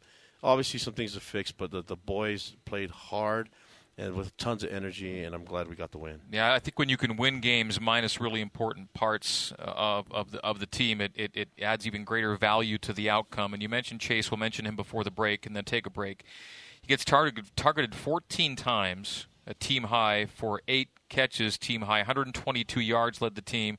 Long reception of 37 and a score, and then the, the the catch he makes for the touchdown right before halftime. I mean, that's there's such skill involved in making that catch and keeping his feet in bounds. And then he ends up with a touchdown pass on the double throw later. Like what what more of a night could he have when you needed a guy like that to step up? Hey, we, we, we knew he's special. We have a lot of special talent on this team. Uh, they just need their moment to shine, and, and, and he he took advantage of his opportunity, and and uh, you know he's not a secret anymore. So um, all those guys they played really well, and, I, I thought they blocked well too. And we'll just keep we'll just keep rolling, man. We just we have a lot of great talent on this team, and and um, I'm just glad that, that he stuck with it, keep working hard, and and uh, knew that his time would come, and, and he did it tonight. I mean that that trick play, um, you know, Fesi and Arod were talking about it. I'm like, why are they talking about this trick play? We're at like midfield, and they keep saying when they were going to do this. And I, I try not to get involved, but I'm like, all right, let's just see what happens. And and, and sure enough, it was a what a great great execution on the whole play too, and goes for a touchdown. Yeah, it was a lot of fun. Yeah. Oh, by the way, um, what are the chances that uh, Puka and Gunner can play as soon as next week? Do you think? Like because sitting them tonight was a was like a step in that direction, yeah. right? Yeah, I, I think. Um, I mean, I, I don't know. I wish I, I wish I had a, a, a degree in medicine and stuff and knew more about that. But uh, we're going to do what's best for their health in the in the long run. But I think they're they're closer now than they were this week or last week. So uh, for Gunner especially, but um, they're they're not. It's not. They're not ruled out yet. So Yeah. we're hoping that it's a day to day thing. And even this week was day to day, especially with Puka. And we just we just felt like it was the right moment to just hold him and be be safe. Okay, we'll take a break. Come back with more from Kalani Sitake, BYU head coach. His team defeats Baylor tonight, twenty-six to twenty. BYU's a first top ten home win over a ranked team since the Miami game in 1990. BYU's third top ten home win all time. Back with more with the coach after this on the Nu Skin BYU Sports Network. And the valuable stat of the game. We'll start with a trivia question for the coach. He loves these, including tonight. How many overtime games have you coached at BYU? Oh my gosh, I don't even know. I uh three. Y- Yeah, but and then tonight was the fourth. So it was the fourth. Yeah. Okay. And, yeah. and what's your record in the overtime games? I have no idea. Was- Is it? Well, I know Mississippi State was one. Yeah. Um, what else is there? Tennessee. Orange, Oh, Tennessee's Orange, one. and then day USC. game here. Oh gosh, yeah. We should play more overtimes then. so our valuable stat is Kalani is four and zero in the overtime games. Hey, I'll I'll take it, man. Let's let's, let's uh. I, I'd rather win, you know, Outright and by 20. Yeah, but but uh, if we need to, we'll do it. We'll do it this way too. More, BYU more fun for the fans. Yeah, well, and and uh, and it was another another field storm. Yeah. Or, or you know, orderly, right? Took a while for the fans to get off, but all, all was well in the end. Yeah, that, that's always fun. And and if you have a goal of trying to hug every fan like I do, I, I knocked out probably a thousand today. All right. Uh, now that uh, this game is in the books, you're two and zero. A lot of ranked teams lost in front of you, so there could be a nice little bump right there. And uh, and and this becomes the Baylor game that is a future conference game. So in that respect, uh, you know, in terms of developing a rivalry and kind of showing where you might fit in the Big 12, I think tonight was an important night that way. Yeah, we, we, we wanted to see how we measure up uh, with the champs, you know. So uh, I, I think they're going to have a, a great year still, and um, you know, it- it's just it's it's should build some confidence in us. But uh, we also know that we can play better. There's there's some things that we can do better than that, and uh, we we got to stay humble, keep working hard. Uh, nothing's easy, and, and nothing's just handed to you. So we we have to improve before we we uh, go on the road next week. Um, part of improving is uh, recovery. So uh, Batty left the game, didn't return. We heard an ab injury. I saw uh, Eamon Hanneman uh, limp off there towards the end. Anyway, give us a qu- quick injury report as you remember it. Yeah, no, nothing. Um, no, nothing Like n- catastrophic, huh? n- No, nobody gone for the the season. So uh, we know that there will be some guys maybe questionable for next week, but uh, they're not ruled out yet either for that. So uh, probably no more tomorrow when, when they come in for treatment and, and on Monday. Next question, uh, I was just gonna ask, and I know it's early, um, but you know, unique challenges that because you're talking about getting better, and we're already looking forward. Unique challenges that Oregon presents, having to go and play in Autzen Stadium. Any any early uh, challenges that got that are on your mind? Yeah, I've been there before. It's going to be loud.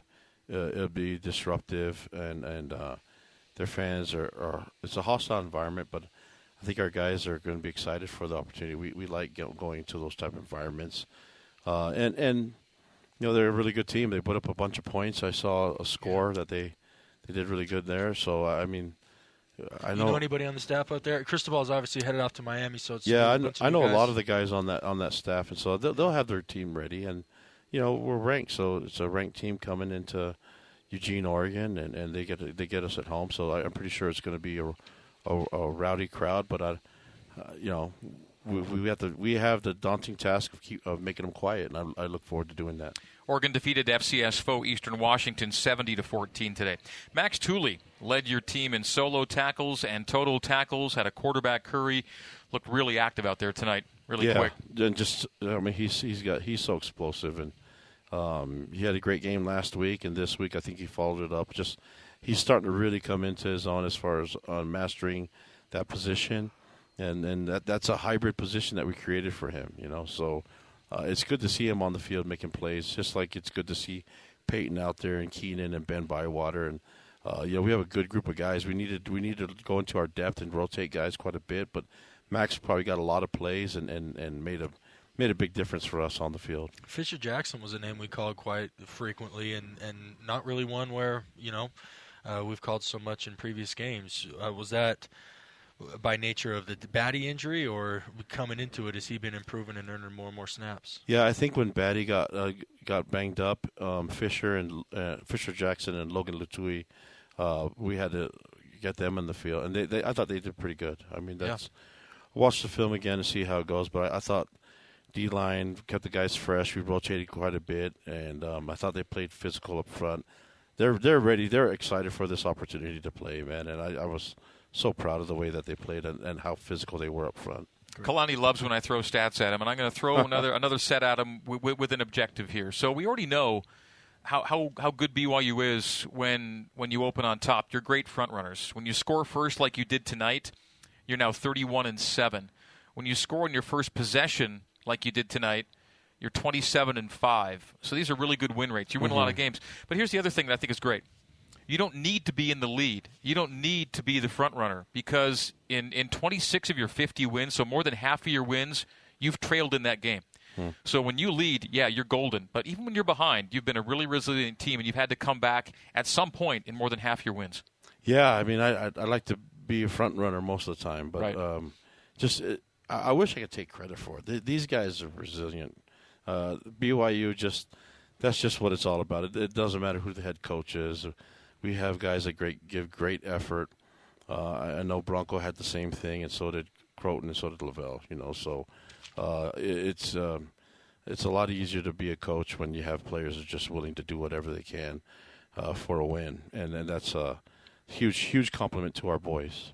Did you get to spend some time with the commissioner of the Big 12, Brett Yormark, who was in town this weekend? I did not, no, but I, I mean, I, I, I'm excited about hi- him being here, and really excited about the Baylor fans that made the trip out here too. I, I think, um, uh, you know, I, I like to show off Provo as much as we can, and I thought the I thought the fans did a great job representing with noise, but I, I guarantee they took care of the Baylor fans and, and any visitors that come through here. And uh, have you been uh, privy to any discussions as to when a 2023 Big 12 schedule comes out for football, or do you know, or do you know when to expect it, or? I haven't even thought about that. Yeah, I- I know that's not where your mind is at all, but, right yeah. now I'm thinking about Oregon, and I'm gonna go watch the film because I got I got so much energy in me right now. So I'm gonna probably watch the film and, and, and see what they did against Eastern Washington, and um, try to you know have a have an idea of what we can, uh, what, you know what what our strategy might be for next week. BYU hasn't been uh, to Autzen in a long time. I, I mentioned the Miami game in, in, in 1990, and it feels like it's been like around that time that BYU last played a game at Oregon. Because I was I was working at KSL at the time, but I wasn't yet on the crew, so it had to be around that same time. Yeah, it was the same year.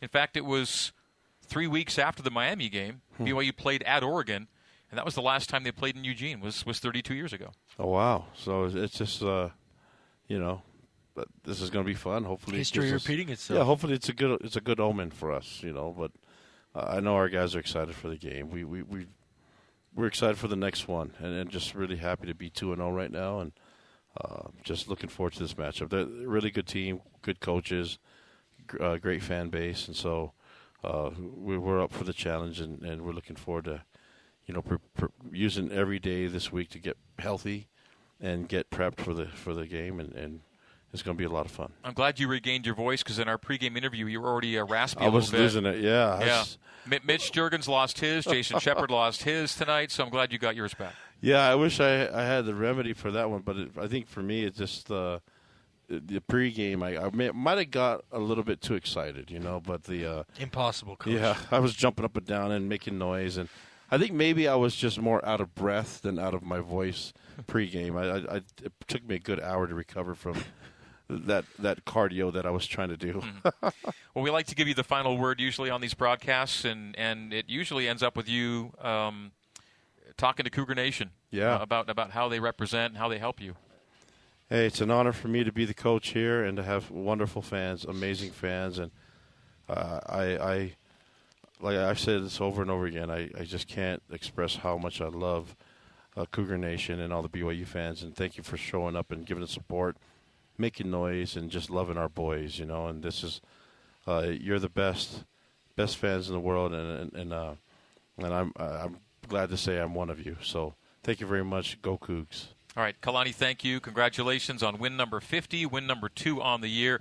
We look forward to another another week of BYU football, another exciting weekend next weekend in uh, in Eugene. Thanks again. All right, and, guys. And, and, by the way, it was great to have you back up in the booth again. It's it had been to a long three years. Yeah, I've, I, I mean, I have the face for radio, but it's good to see you guys. So thank you guys. Love you guys, Thanks, man. Thanks, Appreciate it. Kalani. All right, we're back with Cougar Nation now after this on the Nu Skin, BYU Sports Network.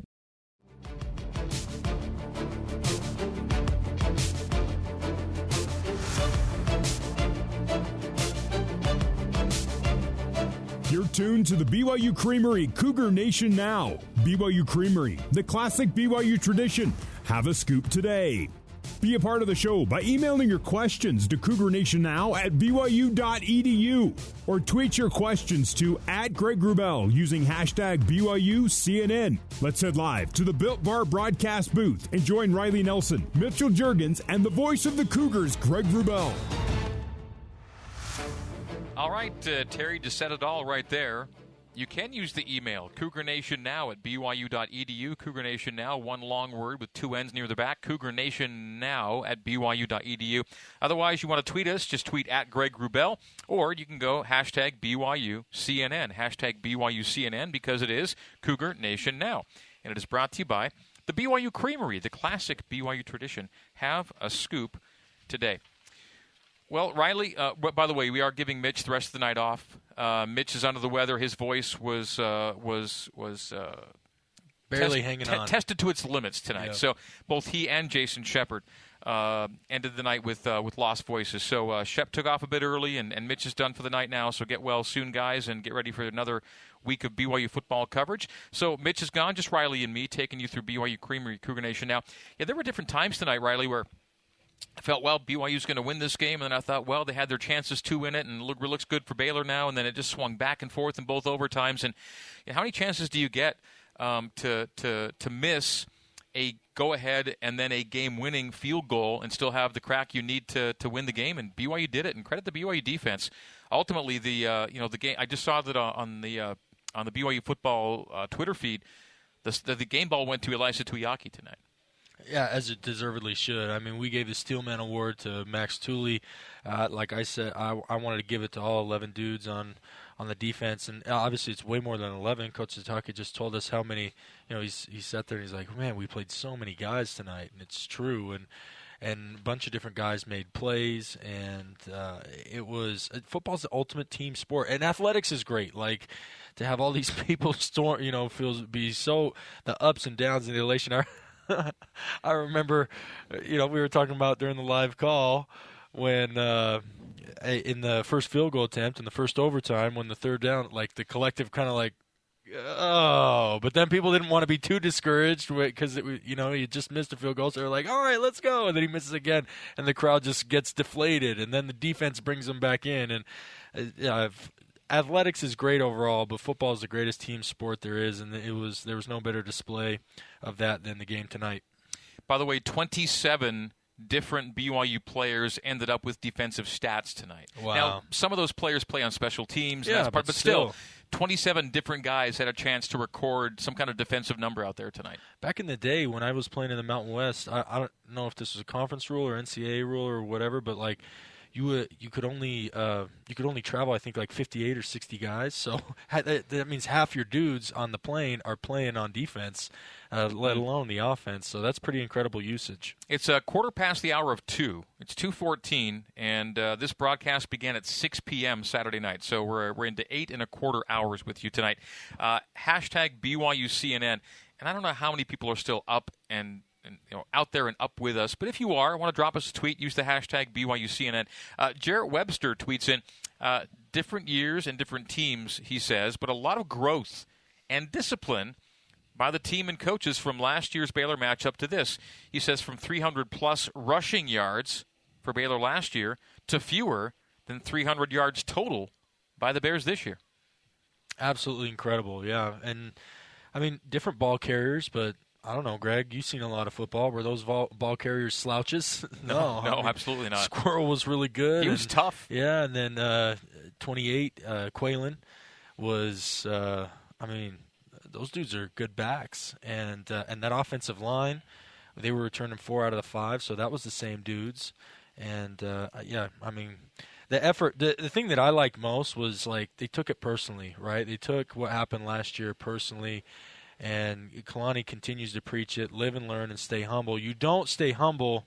A proud, a proud team thinks that oh makes up some excuse for what happened last year. A humble team acknowledges what happens, recognizes they don't like it, and makes changes so that to prevent it from happening again. And we saw that epitomized uh, from last year to this.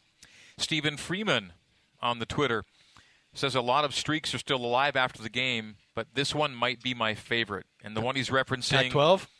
No, Oh, that's one of mine. No, it's the uh, it's the natural grass surface Oh. tweet. Uh, Dave Aranda at BY Baylor's now 0 4 on natural grass. He wins a lot of games. I think he's 15 and 10 now, but he's 0 4 on natural grass, so that streak extends as well. So What is the is uh, so obviously they went six and zero last year. Pac-12 streak. That's one of my favorites heading into Oregon. Yeah. Is there one between the loss to Utah? Any? Sorry. So that was 2021. In 2020, was there a Pac-12 win on the on the back end of that schedule? so BYU last year, its Pac-12 record was uh, Or was, what again? five and zero? Was it five and zero or six and zero? No, Wash. So they USC, Washington State, uh, Arizona State, Utah. It was five. Oh, Arizona, okay. yeah, it was just five. And then you go previous to that, the last Pac-12 team they would have faced would have been in 2019, and that would have been the loss to Washington. Okay. So it's probably So just it's five. five. Still five Pac-12 five's wins in a row. good. Okay, so five Pac-12 wins in a row going into Oregon next week. Uh, our buddy, a longtime listener, Ryan Lundgren, says Chase Roberts used his opportunity to step up in a big way tonight. And they were already going to use Chase Roberts. They were going to find a way to get him reps. But what a night like tonight is does is just solidify that he's got to be a regular rotation receiver. So as a quarterback, you have to have tough conversations with your offensive coordinator about who you trust and who you like. Like I, it's it's not favoritism. It's it's about production and It's pragmatism in a it's way. It's pragmatism. Yeah, I mean, I, I w- back when I was playing, like w- whether it was tight ends or whether it was that slot receiver or whether it was my X or whether it was my Z, uh, there were sometimes like Cody Hoffman at my X, like far and away that dude is who I felt most comfortable with, and I Mhm. wanted him out there every single play. But some of the others, it wasn't as clear, and so they were like, "Hey, on the rotation in this play, in these personnel sets, in these in these scenarios." You know, who do you trust most out there to get the ball to? And I think by the fact that uh, Jaren threw the ball 15 times Chase Roberts' way, that dude's got to be on the field in a meaningful way uh, from this game going forward. And it's in a way it becomes an embarrassment of riches because you know he trusts Puka and you know he trusts Gunner.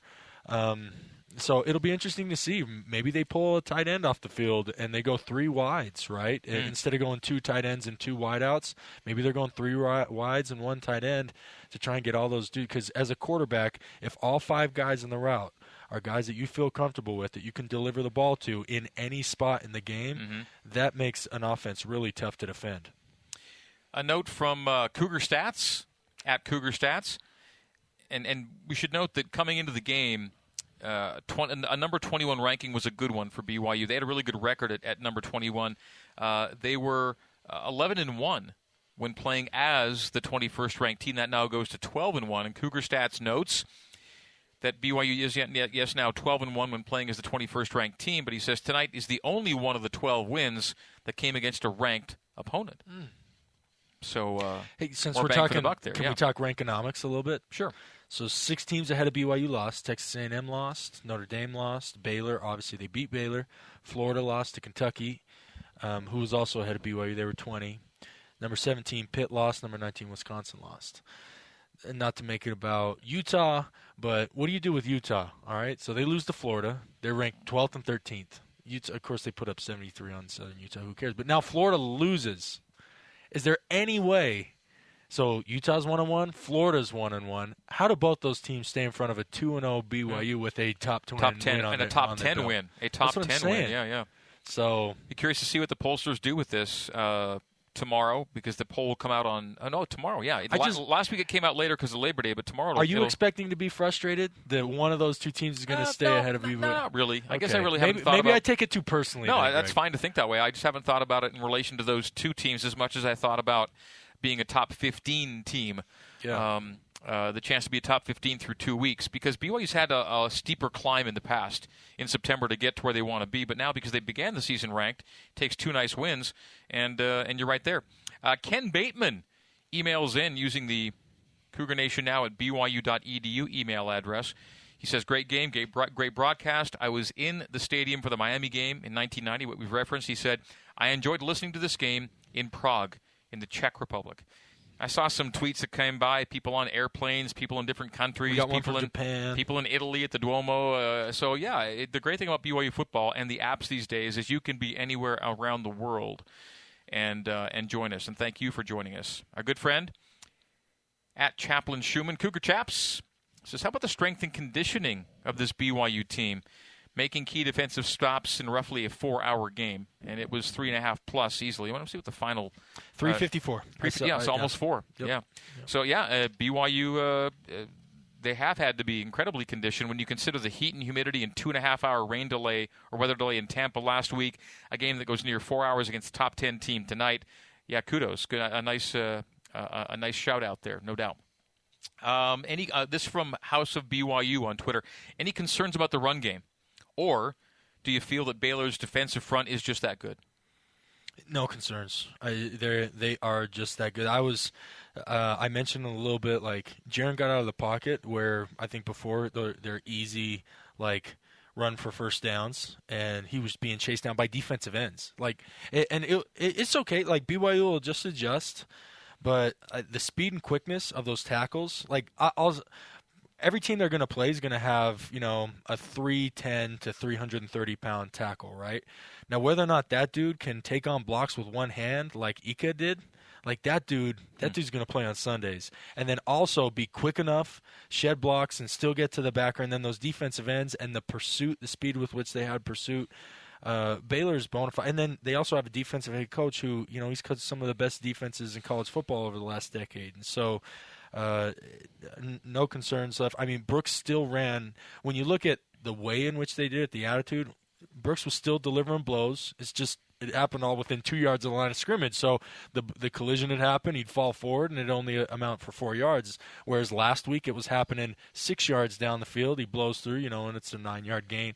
And then they were able to pop a couple. And and just the the last thing that I'll say on this to where you shouldn't be worried is yeah BYU averaged 2.5 yards a carry, but Baylor, who last year you know and who prides themselves on the run, averaged 2.9.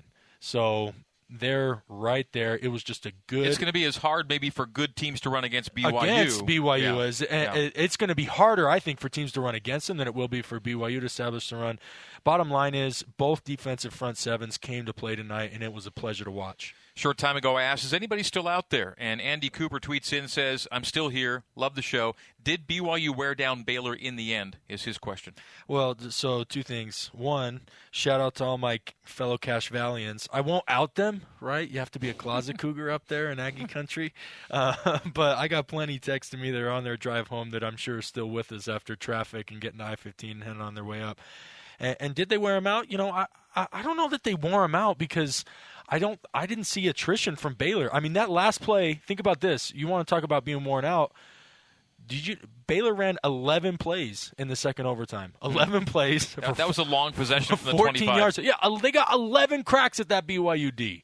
And they were good cracks. I mean, like they, they were ripping off runs. Now they had some self-defeating, but the pen, but uh, again, it wasn't about wearing out. They were false starts caused by the ruckus and the noise uh, um, in the stadium. So I, I don't think they were out. I think they were throwing their best punch to the end, but BYU withstood them and answered back and uh, came out victorious.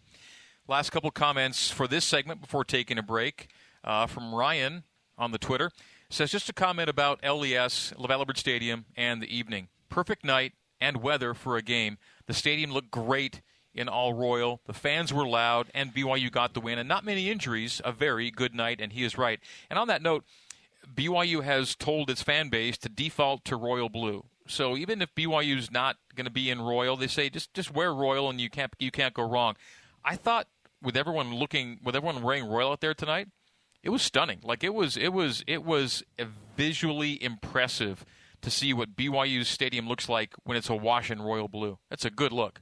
Yeah, and I mean, we talked about we made the fun. We're we're calling back to the Miami win, and we highlighted in our pregame show the quote by Coach Sitake that he wants to be the Polynesian LaVell. Look, in today's world, and we're it's it is it, it is no more pra- it is no more strictly practice than up in Eugene, but it's all about having options. And so to have Royal as a verifiable option to recruit players for fans to buy more gear, to you know just swag out and rep your team I, I myself, I prefer the the navy a little bit. I'm a little bit more of a conservative dresser. You know, I kind of like a little bit more than that. But the fact that people are able to embrace it, and like you said, the stadium look how it does, and those helmets look how they do in the all royal. Um, no, it's all about options, and uh, uh, I can't wait to see. Well, they probably already have it scheduled, but yeah, they go, yeah, they've got it. Yeah, going to yeah. Autzen's looking fresh. All right, uh, last comment before the break in this segment uh, from Brian Howard says thanks for keeping us awake on our drive back to Idaho. Yeah, so the, a lot of people that are out there are those who were commuting or drove a great distance to Provo. So safe travels back to you all. He said, "What did you think of all the upsets today in the top 25?" Riley kind of hit that, and where do you project BYU and Baylor in the top 25 tomorrow? Um, Baylor should drop, but they lost to a ranked team. BYU should go up in part because they beat a ranked team. A greater, I think BYU should go up more than Baylor drops, if that makes sense. Um, should Baylor still be in front of BYU? Do you think posters would ever have BYU behind Baylor? Baylor was ninth, BYU twenty first. Can Yeah. they, can they meet in the middle there? Do you put BYU in front of Baylor just on principle? I mean, like, what good is the game on the field if the rankings don't reflect the play on the field? And in the first few weeks of the season, you have to there there has to be big jumps. Excuse me, but like.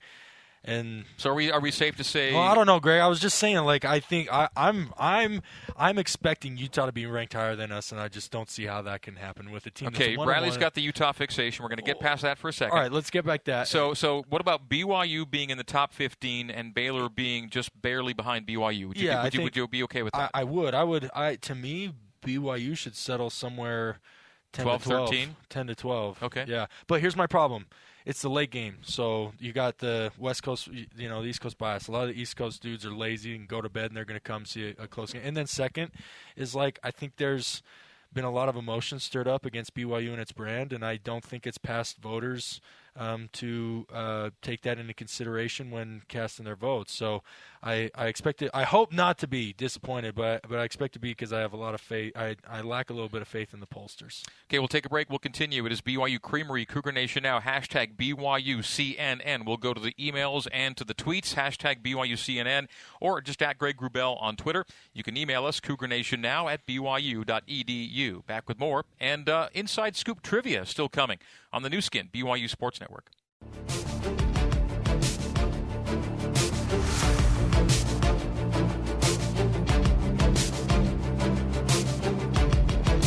You're listening to Cougar Nation now on the Nu Skin, BYU Sports Network. Here's your host, the voice of the Cougars, Greg Wrubell. BYU 26 and Baylor 20 in double overtime is our final score. Game winning touchdown uh, scored by Lopini Katoa. BYU failed on the two point try, which was mandatory in the second OT, but then they kept Baylor out of the end zone on the ensuing Baylor possession. And as Riley noted, it was an 11 play, 13 yard possession when all was said and done on their second OT. Uh, to the emails we go. Cougar Nation now at byu.edu is the email address. And yes, we hear from Val out in Mililani, Hawaii. He says, Aloha, Greg and Riley. He says, one of the best BYU victories I've ever seen in the past 36 years as a fan. Truly one for the ages. What a time to be a Cougar fan. Congrats, he says, to all the players for their grit throughout the whole game and for getting back every time there was a setback. And to the fans for showing up and making a difference again. He compliments the postgame show. Well, thank you. And he says, Mahalo for staying up so late to bring it to us. And it is late. In fact, yeah, Val gets a few hours on us. He's over in Hawaii, Yeah. so it's not nearly as late for him. But it's getting late for him. That's how late it is here. if it's if it's late for him, we got some issues here. It's uh, it's two thirty two. So it's nine thirty there, right? Okay, uh, Chris Hunsaker says I can't sleep after being so amped at the game. My question is, what was the difference in the offense in the first half between the final TD drive and the earlier drives? Was the play calling because of of uh, poor field position? We're talking about four straight punts, four straight drives with punts, and then a great ninety second drive essentially to get into the end zone before halftime. Yeah, I think uh, my take on that is I, I mentioned this in the second half that Baylor kept two safeties high, and so when you see that, you think you got to run. Like one of the biggest thing I, I bet if we were to go back and look at each one of those three and out drives, I'm pretty sure first and second down, like if we were to tally up, so they had three straight. So that's six first and second down. I'm pretty sure four or five of the six first and second downs to start off those plays were runs, and and it, the reason was is because the defense was setting too high and they only had six in the box, and BYU had a tight end, had tight end, uh, oftentimes two tight ends. Like that equation equals a successful run play, and it just wasn't happening. So I think it took them multiple drives to realize that it wasn't. Obviously, they were forced to throw the ball and get in more spread formations because of the two the aspect of the two minute drive, and then they used more of the elements that were successful during that two minute drive, the final drive of the first half, in the second half to generate a little bit more momentum and points. Thanks for the question and Riley for the answer. Gary emails in, What a night. So proud of all the players and coaches. Thanks for the great broadcast and late night company. We are keeping you all late night company. Uh, this uh, email comes in from someone who says, I'm a Cache Valleyite as well, Riley. Just made it through Sardine. His name is Danny. And Danny says, What did, what did you think of Jaren's arm tonight, particularly deep ball attempts? Thoughts on that? Yeah, I mean, good high arcers. Um, he didn't. So, like, I, I talked about that one where I was pretty darn sure he just hucked it out there to see if Baylor was going to PI Chase Roberts, right? Because he overthrew it by like seven yards. He's accurate enough. He, ne- he never does that. Um, but like no balls. There was that one tip ball that w- that C- Coach Sitake mentioned, but none of the other passes. Well, oh, and then that one out late in the game on the final drive, um, which yeah. Anyway, that's just tough. To your front side, uh, that was to his front side, and sometimes outs to your front side are hard because it's hard to get your front shoulder all the way over, and you can have a tendency to leave him inside, you know, especially if you're pressured. Anyway, his deep balls look great. High arcers, lots of space. I mean, obviously BYU has teams nervous about going over the top on him because uh, Southern Florida had their safeties back. Normally, a safety plays somewhere beten- uh, about 12 yards around the field. Southern Florida was playing their guys at 14 to 15, and Baylor kept too high, and they were pedaling all night. So. Uh, obviously, the you know his arm and the wide receiver corps has people nervous about getting beat over the top. So don't be discouraged about the lack of success or the lack of big plays. Uh, all the right elements are there. They just have to have a defensive look that uh, makes it, uh, that's a little bit more conducive to success. Okay, uh, Brock Taylor on the email, Cougar Nation now at byu.edu says, What is the past history in games against Oregon? And uh, BYU has played all time six games against Oregon and has gone three and three. 1964 there was a loss. 1965 there it was a loss. Then we come into the LaVell era. 1978 there was a loss. So, uh, sorry, it was a win. Beg your pardon. They're now one and two. 1989 here, Ty Detmer. It's a win. 1990 there, it was a loss. And the last meeting was in the uh, Las Vegas Bowl in Broncos' Oh, John Beck. second Yeah, year, 2005. 2006. Oh, six. They had Cal in 2005, Cal was- right? yeah, that's right. Lost to Marshawn Lynch in 2005. DeSean Jackson, Marshawn Lynch. What Yep. a team. Jeez. And then 2006, uh, Broncos' first bowl win was against uh, University of Oregon with Gary Crowton as OC, right? Yes. That was 38 to 8. So BYU is 3 and 3 all time. In the LaVell era, onward, 3 and 1, but 0 and 1 at Autzen. And that game came in 1990, and that was Ty Detmer's uh, Heisman Trophy winning year. And they lost, BYU did 32 to 16. There you go.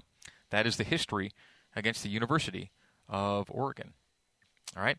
Uh, let's uh, let's maybe take a break, and then when we come back, we will get to some more uh, Twitter comments and or questions, and also throw a, uh, a throw a, a, uh, a question at you, a trivia question for two half gallons of famous BYU Creamery ice cream. Greg Wrubell and Riley Nelson with you on BYU Creamery Cougar Nation now. Hashtag BYUCNN on Twitter. We'll take some more uh, tweets after this. So before the break, a uh, couple quick notes from Twitter. Uh, Ty, Ty Nielsen says, It's always easier driving back home to Cache Valley while listening to Greg and Riley when BYU gets the dub. A lot of Cache Valley people representing tonight. Oh, yeah. And uh, uh, tweet from Kirk says, I talked to a few Baylor fans tonight who said they were very excited that BYU is joining the, uh, the Big 12 Conference. And I think both fan bases will say that their experiences in Waco for BYU fans last year and in Provo for uh, Baylor fans this year were very positive experiences, and I look forward to life in the Big 12. Uh, Kalani had no idea when the schedule is coming out, but I think September, October, uh, October, November, that, that, that, that window is when the next year's conference schedule comes out for football. So it could be a matter of weeks before we're seeing BYU and Baylor show up in a conference game on a schedule somewhere. And that's going to be the next big thing for BYU fans, I think, is when the schedule comes out and you see who your conference opponents are and where you're going to play them. That's going to, then it gets real. Yeah, pretty quickly. We'll take a break. Hashtag BYU CNN. BYU, by the way, uh, won the game tonight, 26-20 in double overtime over number nine Baylor on the Nu Skin BYU Sports Network. Learn more at lesolson.com.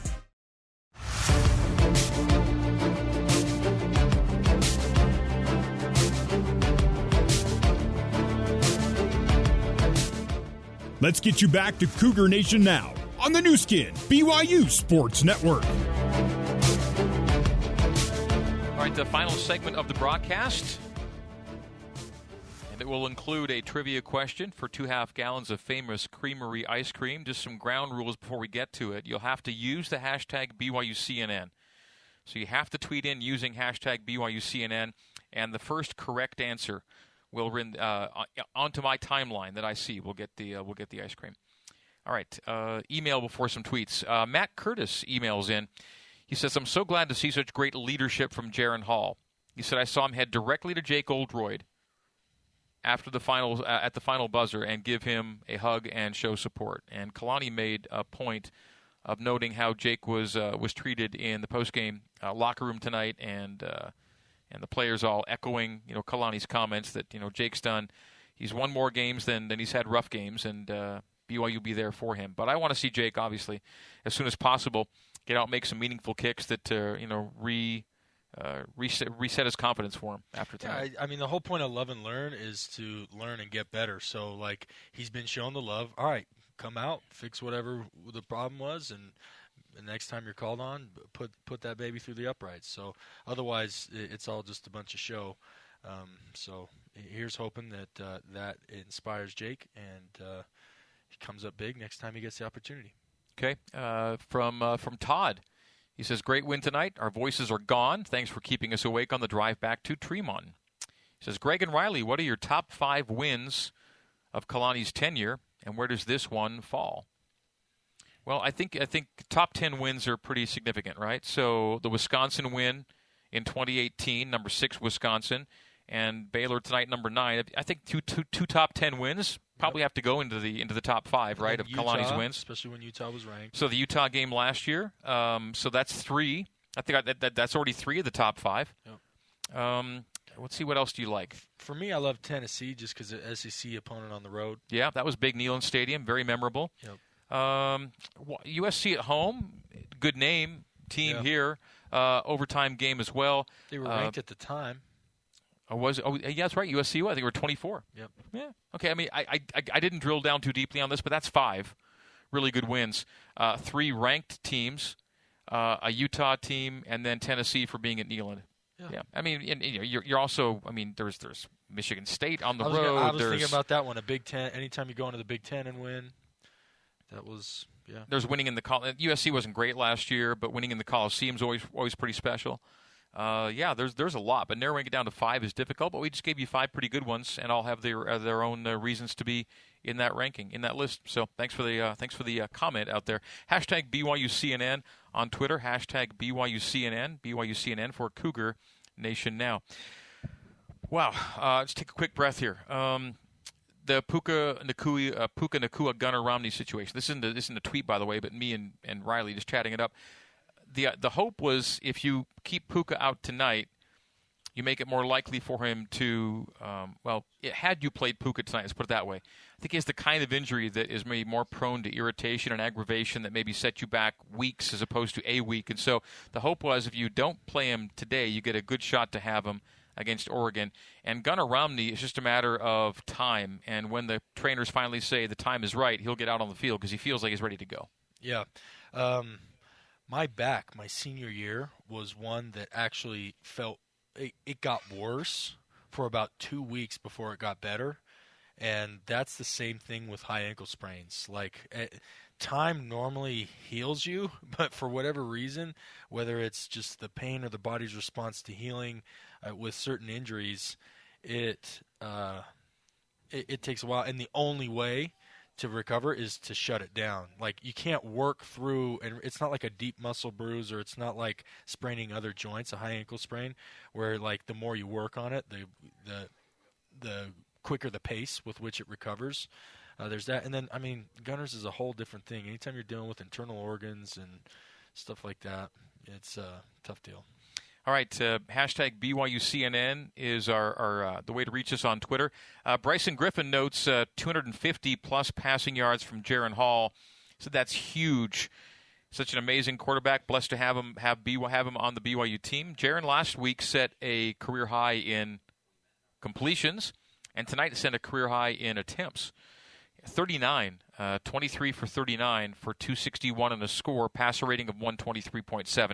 So it wasn't the 150 benchmark, but made no major mistakes out there, and yards were hard to come by tonight. Well, Harder he to al- come by. He also uh, tossed in, I think, 26 rush yards. I, I uh, don't have my stats. Uh, 28. Eight, and then 22. Long run of the game, too, of 13 and yards. Then 22 receiving yards. And a three- touchdown. 311 total yards and two total touchdowns. I mean, against a t- number nine team in the country ain't too shabby.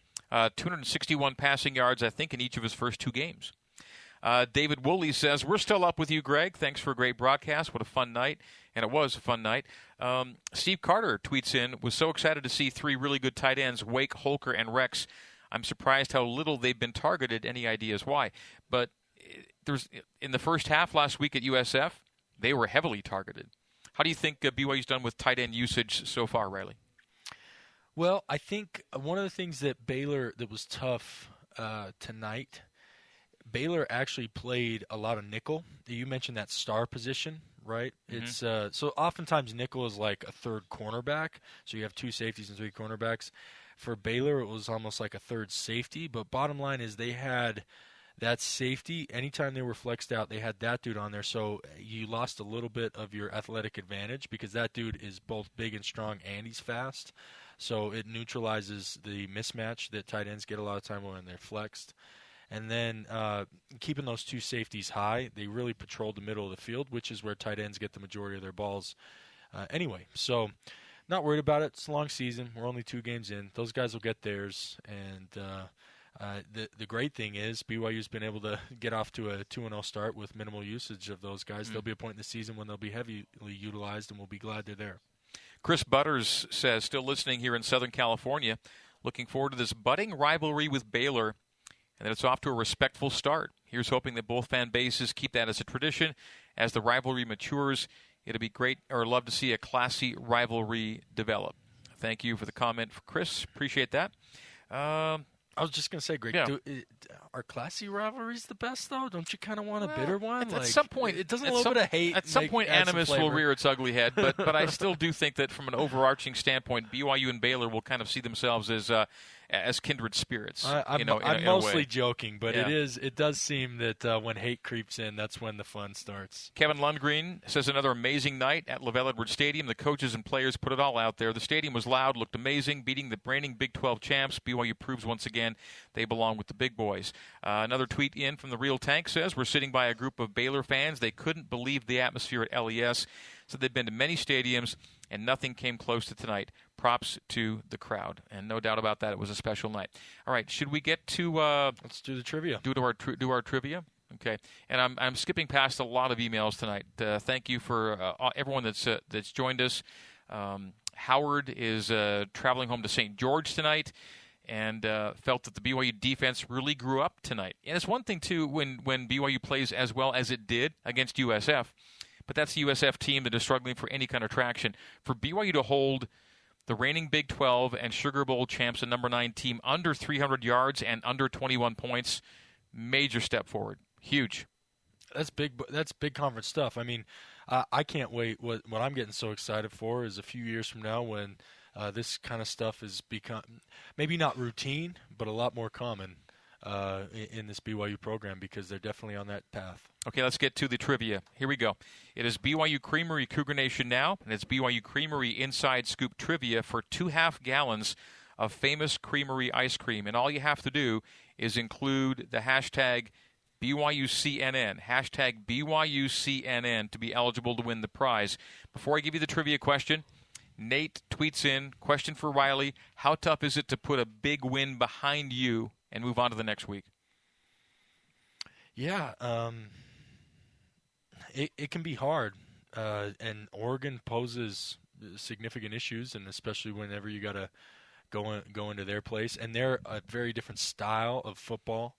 Um, but it's not because you come back so motivated. You, know, coach talked about, oh, we're going to see uh, really what the injury toll was tomorrow in treatment.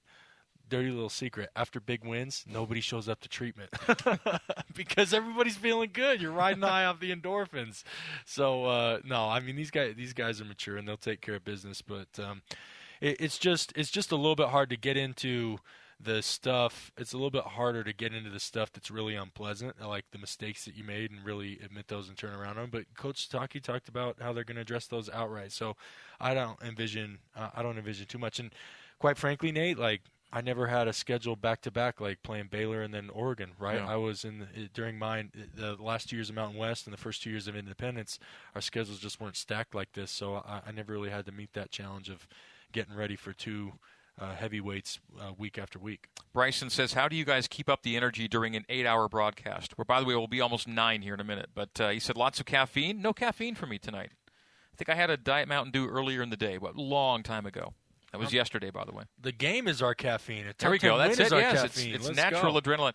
All right, I've dawdled long enough. Here is the trivia question. Come on, Greg, get to it. Hashtag BYUCNN included with your answer. So here it is. BYU plays at Oregon next Saturday. Last time BYU played Oregon was in the 2006 Las Vegas Bowl. BYU won that game 38 to 8. A 30-point bowl win. Here's the question.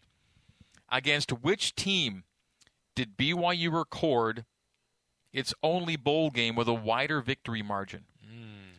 So we're looking for a team BYU beat in a bowl game by more than 30 points who's the only team. What's happening with the Twitter? Is who's popping? the only team that BYU's defeated in a bowl normally, game? Normally we're going to break, but we don't have a break left. Right. right? This is yeah. So here it is. Who's the only team it? BYU's beaten in a bowl game by more than, than 30, 30 points. points? And the 30 points were what BYU beat Oregon by in 2006, the last time these two teams met. So again, your question is: We're looking for the team that BYU beat by more than 30 in a bowl game for the largest bowl game victory margin. Who did BYU beat by more than 30 in a bowl game? There's only one team that it's happened against. That's our question. Hashtag BYUCNN. You have to include that with your answer. All right. Which era? Or well, actually, first, are people getting it? No. So far, uh, I, I, will say. Oh, we have we have correct answers. Okay. We have correct answers. All right, there there were incorrect responses. People saying uh, people saying UCF, and that was only a 26 point win. There are people saying uh, saying UCLA, and, and, and no, that's that's that's that was a 21. No, UCLA was one point. Well, there was also a 21 point win over UCLA back in the day in the Freedom Bowl. Oh. Uh, Oregon State was suggested. That was a 24 point win. Yeah. Uh, Oklahoma was suggested, and and that was a 25 point win. But the correct answer wow. and the first what correct answer that, Greg? that that what you you put it on Oklahoma by 25? Yeah, that was the Copper Bowl. That was the 1994. 96? No, not 94 Copper Bowl. John oh, Walsh. This is the last game, I think, wow. as BYU quarterback. Oh yeah, and then the whole uh, draft pr- projection and all that thing. Well, this won't be the first time Ryan Lundgren wins, but when you win, you win. Like yeah. there's there, there, there's no way to, to, to, to game the system. You're first in with the correct answer. Ryan Lundgren suggests correctly Western Michigan. Up in Boise? Potato Bowl. Yep. 2018. I was a there. 31 point win. It was Zach Wilson's perfect night, 49 to 18. Hmm. So way to go, Ryan. I'll be sliding into your DMs. We'll get your deets, and we'll get you uh, two half gallons of famous creamery ice cream. A lot of people said UTEP as well uh, from the New Mexico Bowl. 2010. That was 28. 28 points. So it's close. What were you doing? What were you doing in that bowl game? I was on, on the sideline. I had to have uh, surgery on my shoulder, and uh, I was just trying to keep Cody Hoffman cool because he was on fire. Didn't he have like three or four TDs that game? So. That was a good one. Yeah. Yeah. Uh, there it is. Uh, we got the correct answer, and thank you, Ryan. And we've uh, done all we can do here tonight. I think almost nine hours after we started. Last week's game or last weeks broadcast was was ten with the weather delay, and this one is nine without a weather delay. Hello. All right, let's wrap it up. Let's thank the crew back at BYU Radio. Our control board operators, Logan Gardner and Corbin Radford. Our coordinating producer, Terry South. Our broadcast intern, Jared Call. Our engineer at Cougar Canyon, and sometimes at BYU Radio, Barry Squires. Clark Jackman and Sean O'Neill on the operations and uh, and management side. And Clark also was a uh, booth engineer as well, along with our in booth engineer Michael Wimmer, our broadcast interns here at the stadium, Dallin Birmingham and Shyler Johnson. Our spotter, McKay Perry, our statistician, Ralph Sokolowski, our sideline guy, Mitchell Juergens, our scoreboard hosts, both at Cougar Canyon and in the booth, Ben Bagley and Jason Shepard. Have I missed anybody? I mentioned Michael already, right? Did I mention Michael? Yeah, Hope I- you got him. Yeah, I got him. Um, have I missed anybody, Riley, as far as you remember? Just the guy to your left. Well, and I'll get to you in a second. Uh, our thanks to BYU's football media relations crew. Brett Pyne, who is working remotely tonight. Get well soon, Brett.